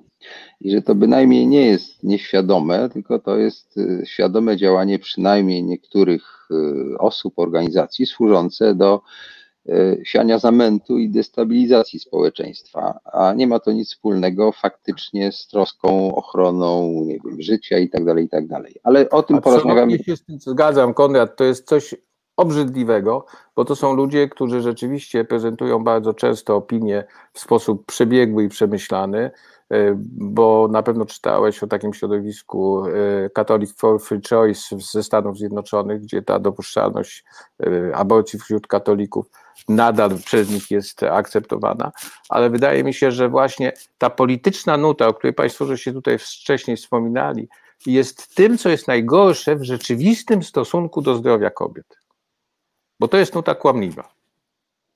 To politycy robią z tego biznes. No tak, to jest y, też tak się, mnie się też tak wydaje. No, ja po prostu słucham tych, którzy no, mogą mi dostarczyć argumentów. Je co najwyżej analizować, przyjmować lub nie, ale one są dla mnie stosunkowo przekonujące, czy bardzo przekonujące.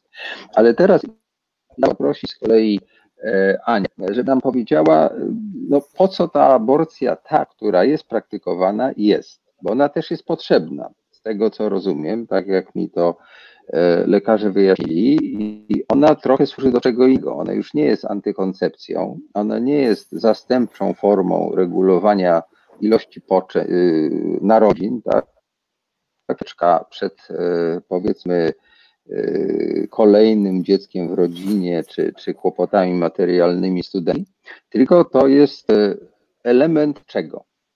Nie chcę sam tego formułować, bo ja nie jestem od tego fachowcem, od tego właśnie ekspertem jesteś ty. Jakbyś mogła powiedzieć, po co się robi badania prenatalne i jaki to ma związek? Aniu. To znaczy, e, dobrze.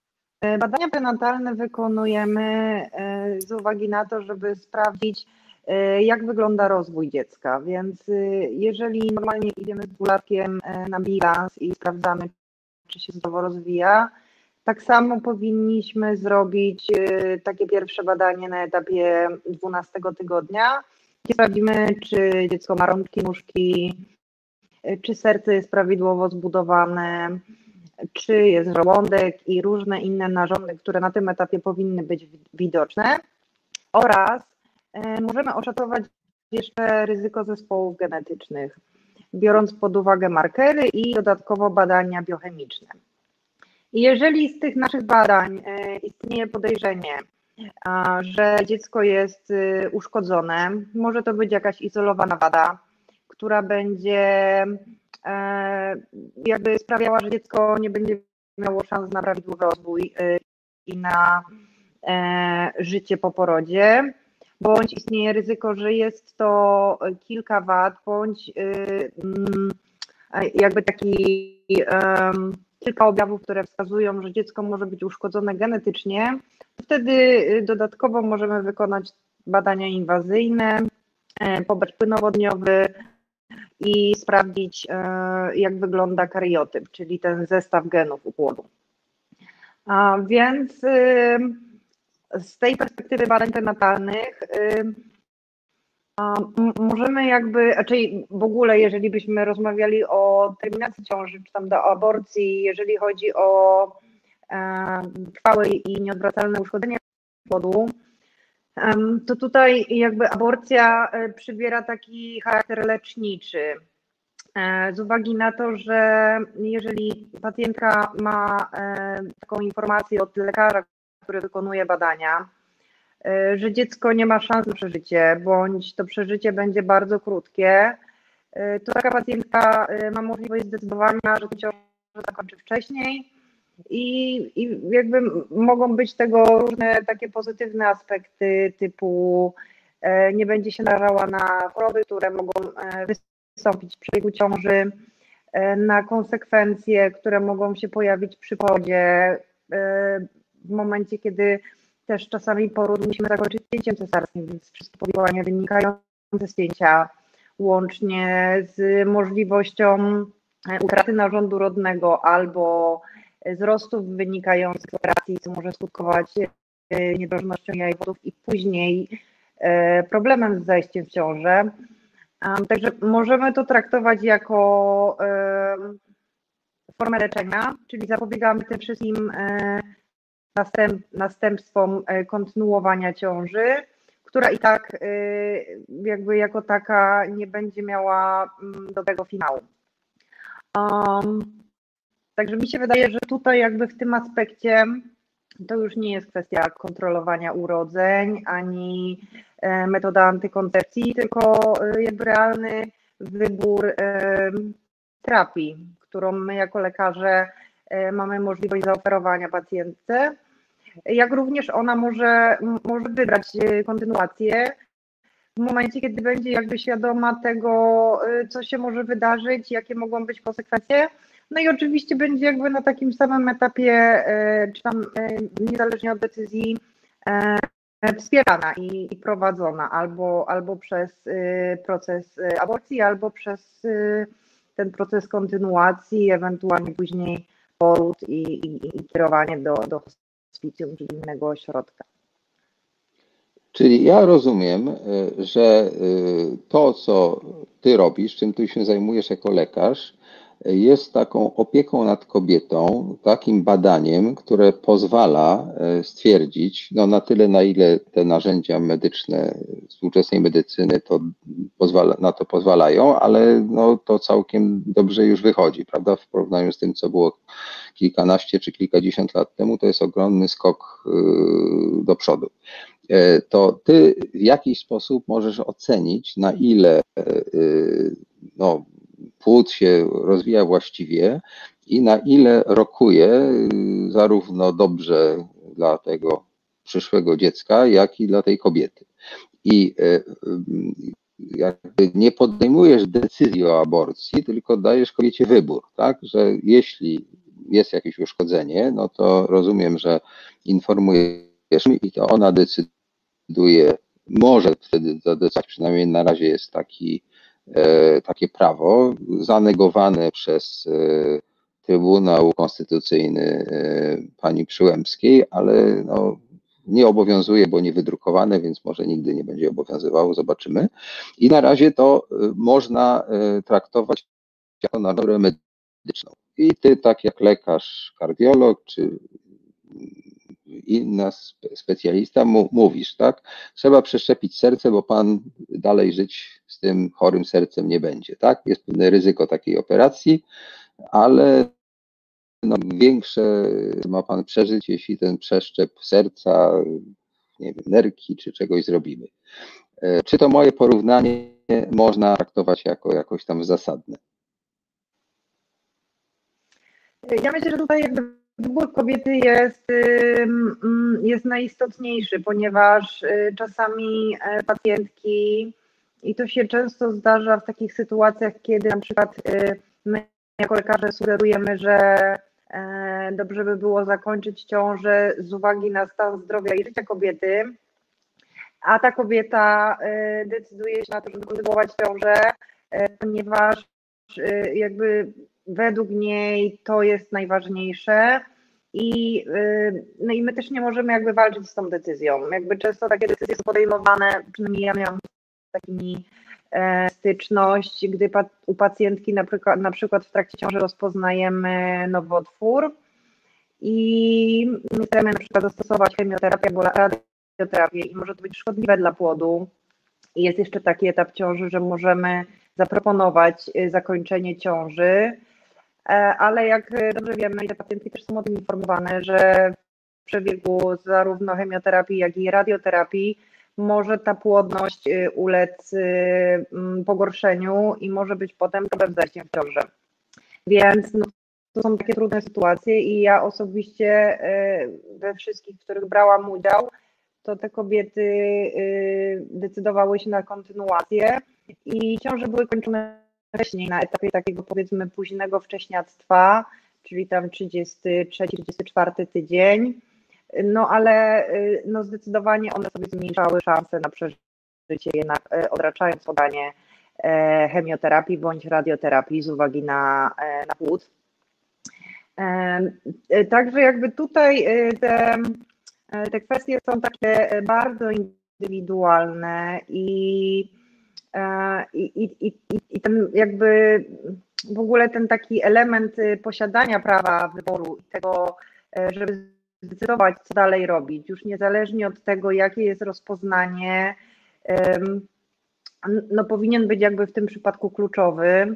E, ja bym jeszcze tylko może jedną rzecz chciała wspomnieć, ponieważ tam e, kwestia tego, jak wyglądała aborcja, i to pan doktor bardzo ładnie przedstawił ten rys historyczny, ale ja miałam taką wątpliwą przyjemność bycia na, na przed Trybunałem Konstytucyjnym e, w dniu jakby ogłoszenia wyroku i tam wtedy miało zgromadzenie legalne, tam Ordo Juris i różne inne e, pro, pro-life'owskie um, organizacje.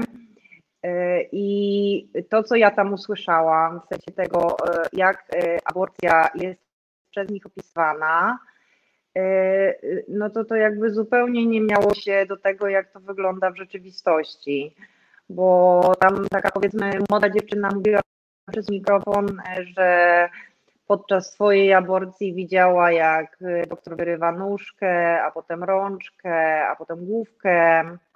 E, I jakie to wszystko jest bardzo krwawe, dramatyczne i, e, no i wręcz tak bestialsko wygląda. No a jednak te metody, które my teraz mamy i których używamy, y, to mm, jakby jest bardzo y, taki bardzo cywilizowany, no wręcz spokojny jakby przebieg tego procesu y, i wygląda to jak poronienie tylko niesamoistne, tylko indukujemy je tabletkami.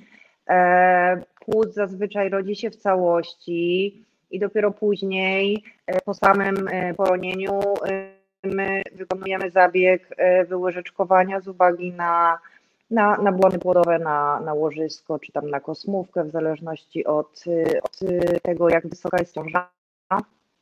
E, te pacjentki e, dostają leki przeciwbólowe. Później zabieg jest wykonywany w znieczuleniu ogólnym.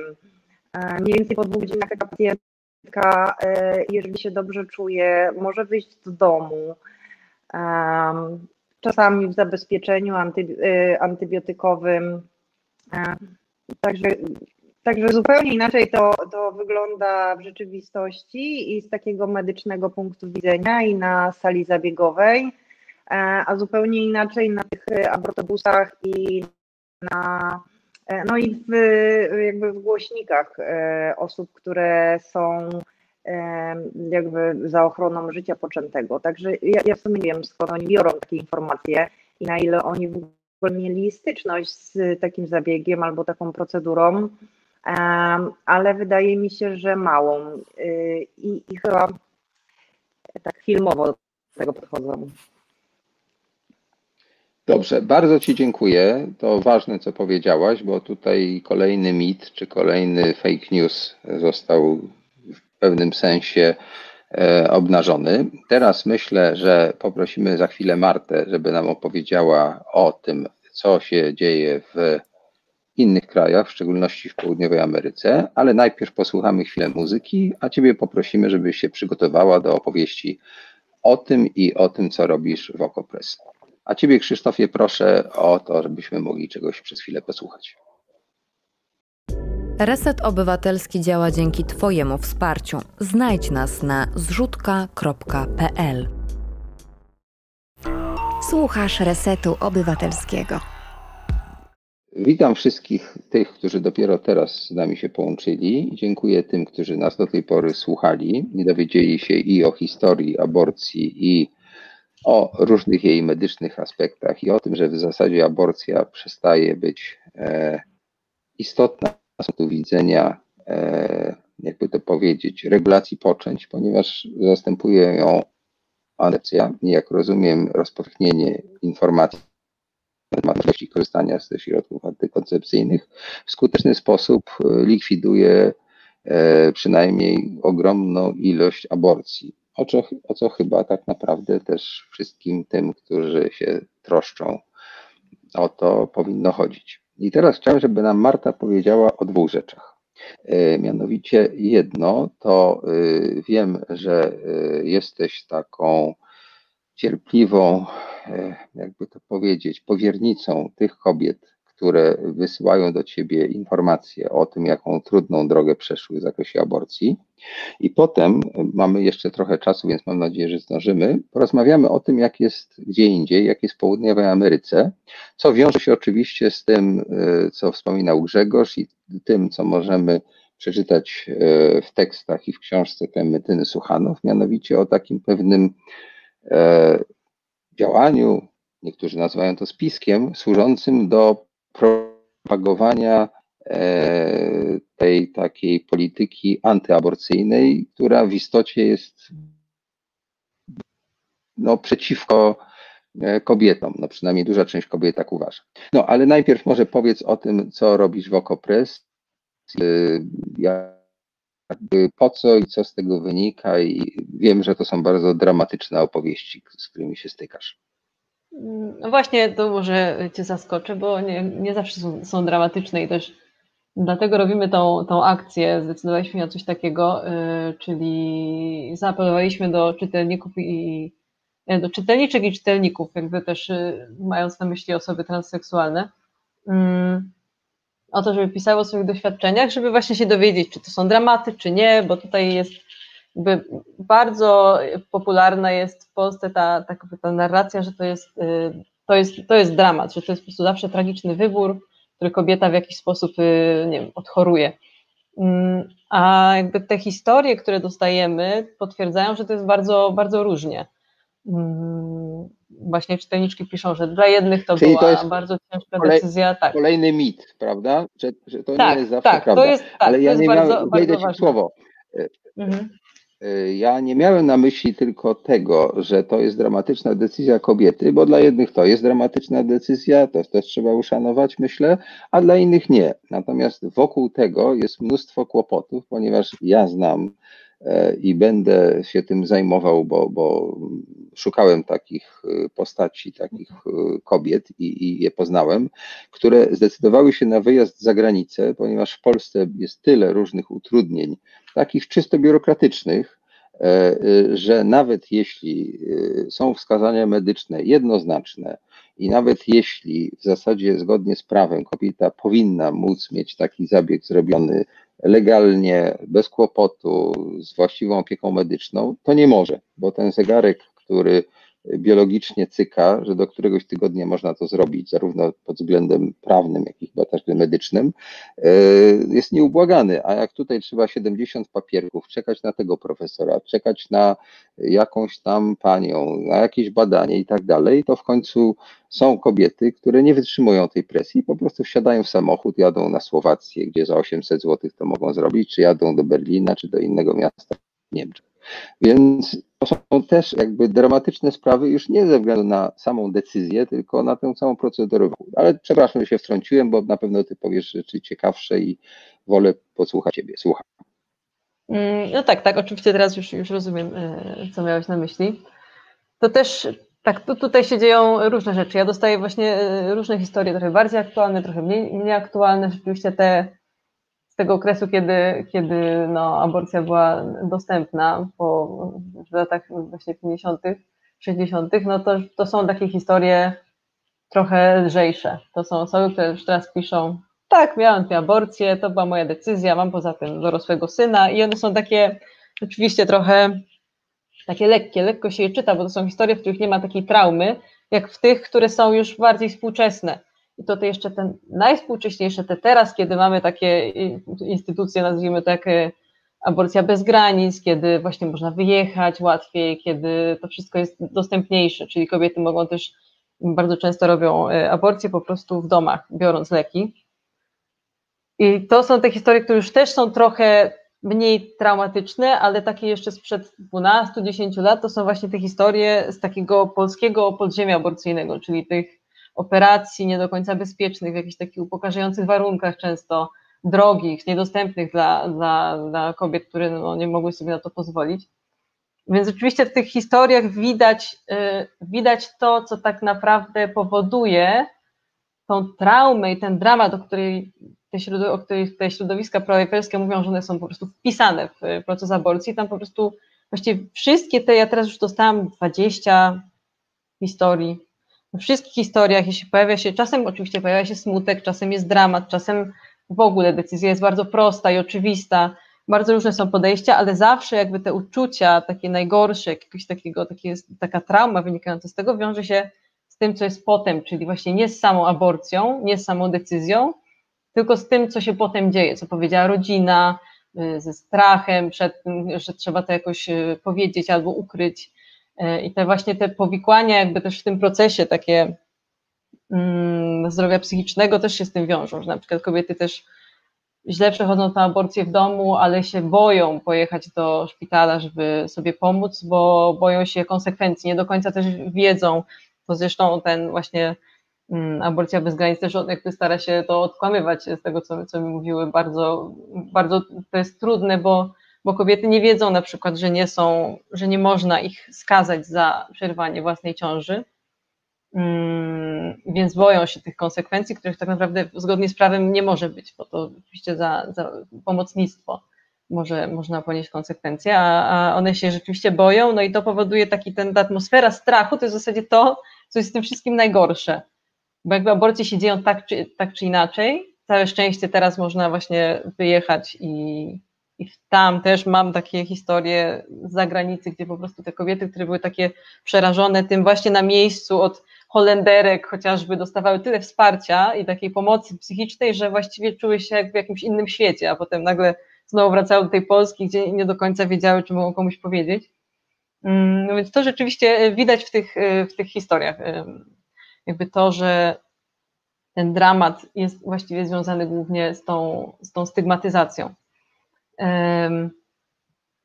A poza tym właśnie to, to o czym teraz, nie wiem, czy, czy, czy już, już mogę przejść, czy jeszcze Cię interesują jakiś tam um, jakiś aspekt tych historii. Um, no ale jeśli na przykład um, mogłabym już przejść do Wie, tej Ameryki Ja, że czas nas trochę goni. Aha, mhm. Aha no właśnie bo, bo, bo te... Y, z tym się wiążą jakby dwie kategorie. Jedno to y, według tego, co czytałem, to między innymi Klementyna Suchanow i parę innych autorów, a także Arte zrobiło na ten temat film. E, istnieje taka wersja, interpretacja, że w Ameryce Łacińskiej jest takie ognisko, że tak powiem, które rozsiewa po świecie pewnego rodzaju takie, tak, moda to złe słowo, ale ta, ta, ta, takie prądy, może tak to nazwać, które inspirują czasem ludzi dobrej woli, bo to trzeba też tak podchodzić do, do tych, którzy są w tych ruchach prolajfowych w sposób, yy, powiedziałbym, nie emocjonalny, tylko starać zrozumieć, dlaczego ci ludzie wierzą w to, co wydaje się nie jest do końca prawdą ale są w jakiś sposób, tak się wydaje, inspirowani, bo są ośrodki, które mają na to pieniądze. Według niektórych y, interpretacji, dochodzeń, śledztw, jak mówię, to nie tylko Klementyna Suchanow, to także inne źródła i także był film zrobiony przez telewizję Arte. Mm, mm, te ośrodki tam są finansowane przez y, rosyjskich oligarchów i ponoć za tym wszystkim się kryje gdzieś y, Kreml i że to ma być pewnego rodzaju taka polityczna akcja służąca destabilizacji takich krajów jak Polska. No właśnie po to, żeby podzielić tutaj ludzi, po to, żeby to był niepokój, po to, żebyśmy się zajmowali tym, a nie, nie wiem, budową kraju, gospodarką i tak dalej. E, I Południowa Ameryka jest z jednej strony z tego znana, a z drugiej strony dowiedziałem się od ciebie, że ten ruch Socoristas w Argentynie E, taki pro-choice'owy, y, no, po długim okresie rulemów woli uzyskuje coraz większe e, sukcesy i zmienia się interpretacja prawa e, abornego i być może niedługo sama ustawa. Więc z tej samej Ameryki Południowej jakby dwa przeciwstawne zupełnie komunikaty dochodzą. Więc jakbyś mogła skoro się na tym znasz e, południowoamerykanistką, jeśli mogę ci tak określić, to wytłumacz nam, jak to właściwie jest. No postaram się, chociaż już przez to, że tak siedzę w tym e, polskim kontekście od kilku lat, to już nie jestem tak, takim specem, ale właśnie e, jeśli chodzi, jakby, żeby połączyć te, te historie, które tutaj w Polsce jakby spisujemy i publikujemy z tą Argentyną, to jest też rada, której mi udzieliła jedna z tych ratowniczek, czyli Socorristas, żeby właśnie i w takim też akcie aktywizmu na rzecz, na rzecz, jakby na rzecz dostępu do aborcji i dostępu do tej, do tej decyzji, że ważne jest publikowanie historii, bo to jest to, co one... To znaczy Horistas, dobrze? Żebyśmy wiedzieli, tak, bo tak, może nie wszyscy tłumaczę. złapali. Tak, właśnie, przepraszam, już wytłumaczę. Mm, że Socorristas to jest taki ruch, y, który działa, no jeśli ktoś już wie, jak działa w Polsce aborcja bez granic, to to jest właściwie coś, coś takiego. E, czyli one po prostu tam chyba w 2010 roku, jakoś w tych okolicach, zaczęły po prostu w obliczu tego prawa, które było takie opresyjne, e, które było trudno nawet wyegzekwować, bo w Argentynie można, jakby aborcja nie jest penalizowana tylko w przypadku, e, jeśli pochodzi z czynu karalnego, albo zagrożone jest życie lub zdrowie matki i nawet to było trudno wyegzekwować, to one jakby zaczęły taki ruch takiej wzajemnej pomocy.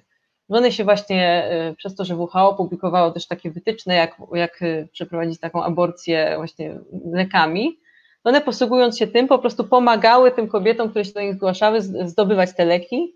Też pomagały im, tworzą taką sieć y, znajomych, jakby lekarzy i specjalistów, do których łatwiej taką kobietę posłać, która ma jakąś właśnie taką historię, że się łapie na te, na te legalne y, przypadki, mm, ale często zależy od lekarza, czy zostanie dopuszczona, czy nie do aborcji. Więc one robiły taką, taką pracę u podstaw trochę. I to się zaczęło w jednym miejscu, potem się stworzył kolektyw trochę gdzie indziej, potem gdzie indziej i tak w końcu robiły takie właśnie spotkania, żeby się trochę y, uczyć, bo, bo też y, ważną częścią ich pracy tego ratownictwa jest towarzyszenie tym kobietom, czyli te kobiety, które biorą leki, mogą zawsze się z nimi kontaktować, one czasem są na miejscu i one robiły takie małe spotkania, takie kongresy, na których sobie o tym opowiadały, jak lepiej to robić i te kongresy się rozrosły do takiego rozmiaru, że teraz tam po prostu tysiące osób przyjeżdżają i to się dzieje mm, zupełnie jakby przy przyzwoleniu y, tego państwa, które jest właśnie ma takie,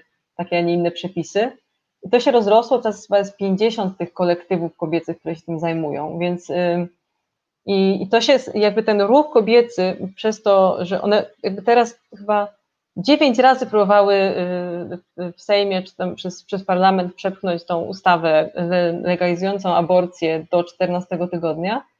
No i za każdym razem jakoś się na którymś etapie nie udawało, one zawsze mówiły, no ale nie przegrałyśmy tak naprawdę, bo wygrałyśmy ulicę, bo to, co się działo naokoło, czyli to tak jak u nas widzimy te gigantyczne protesty, coś takiego się działo w Argentynie, miały te takie, nawet ten, ten protest kiedyś z okazji Dnia Kobiet zrobiły, że po prostu całe jakby wszystkie kobiety stanęły, to znaczy, że nie poszły do pracy, nie, nie jakby zastrajkowały i to było na taką gigantyczną skalę, jakby ten, ta ich siła tak rosła, że one teraz są taką, tak, mają taki wpływ, że w zasadzie no e, teraz ten prezydent wydał takie, znaczy to chyba w zeszłym roku było, wydał takie jakby wytyczne odczytywania tego, tych przepisów, które już są, że w zasadzie te kobiety wystarczy, że one pójdą i powiedzą, że one chcą dokonać aborcji, bo to zagraża ich życiu i zdrowiu, albo bo y, zaszły w ciąży w wyniku gwałtu i nie muszą tego dokumentować. Nikt nie może im powiedzieć, nie, nie, nie, to nieprawda, albo proszę mi to udowodnić. Że tak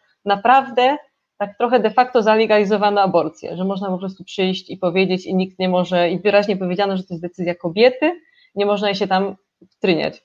Ale oczywiście no, te wytyczne do niektórych y, szpitali doszły, do niektórych nie, niektórych przestrzegają, niektórzy nie, więc kobiety nadal walczą o zmianę prawa i te, te, ten projekt, który teraz jest y, jakby w Sejmie, tylko że przez pandemię został jakby, jakby zamrożony, włożył go sam prezydent.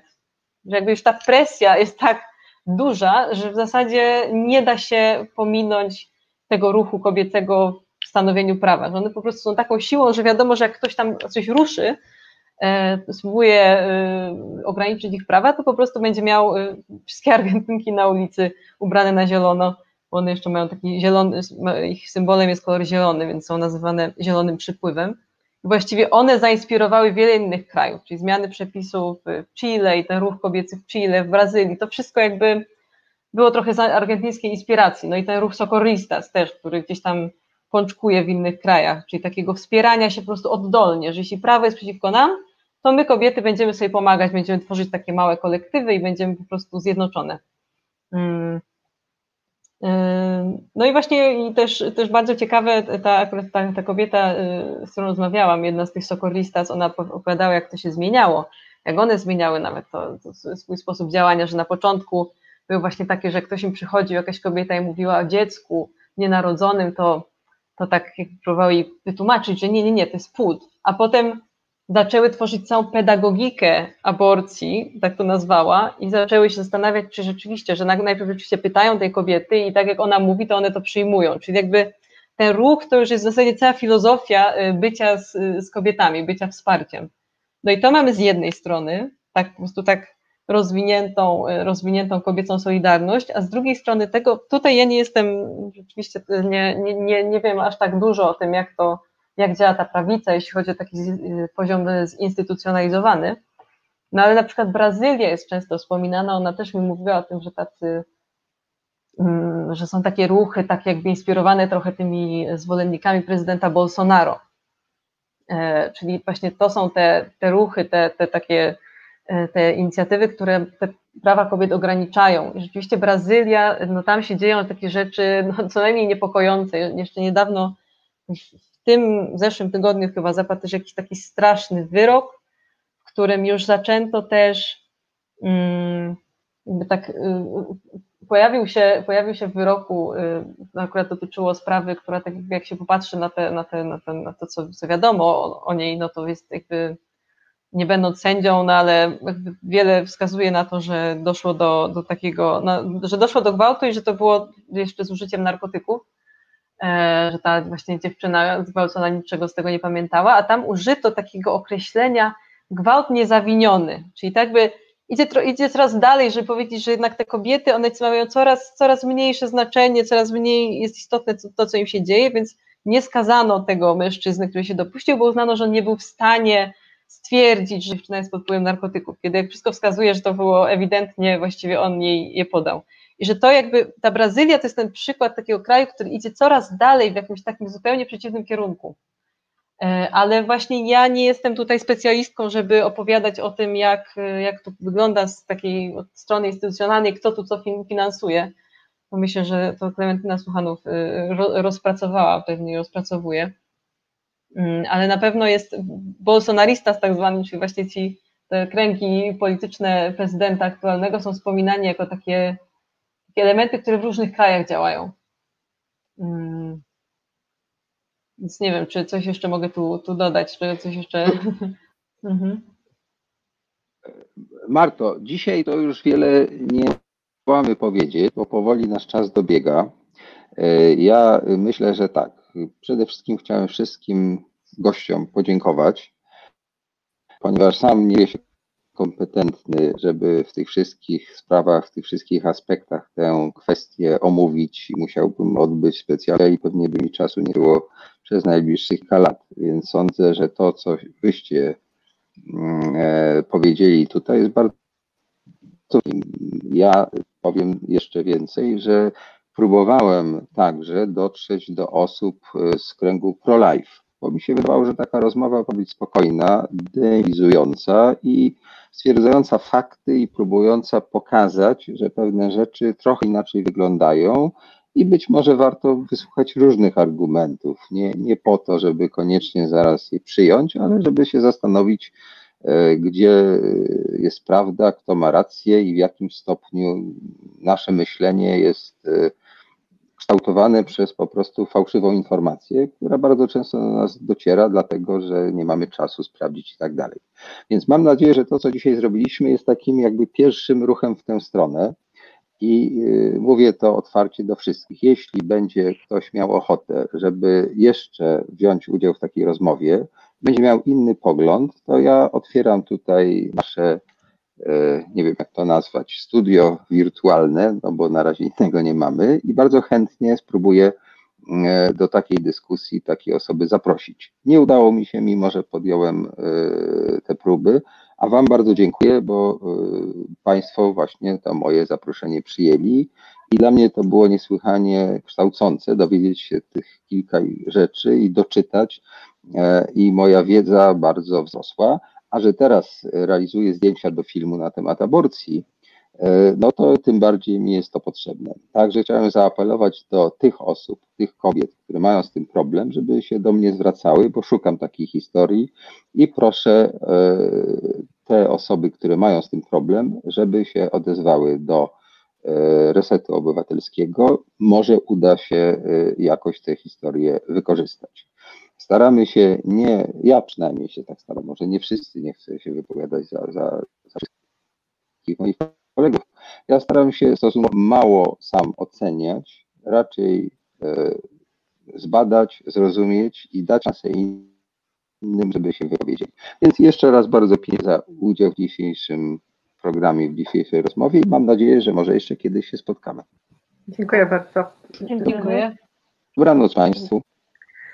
Dobranoc, do widzenia. Do usłyszenia i do zobaczenia. Reset Obywatelski.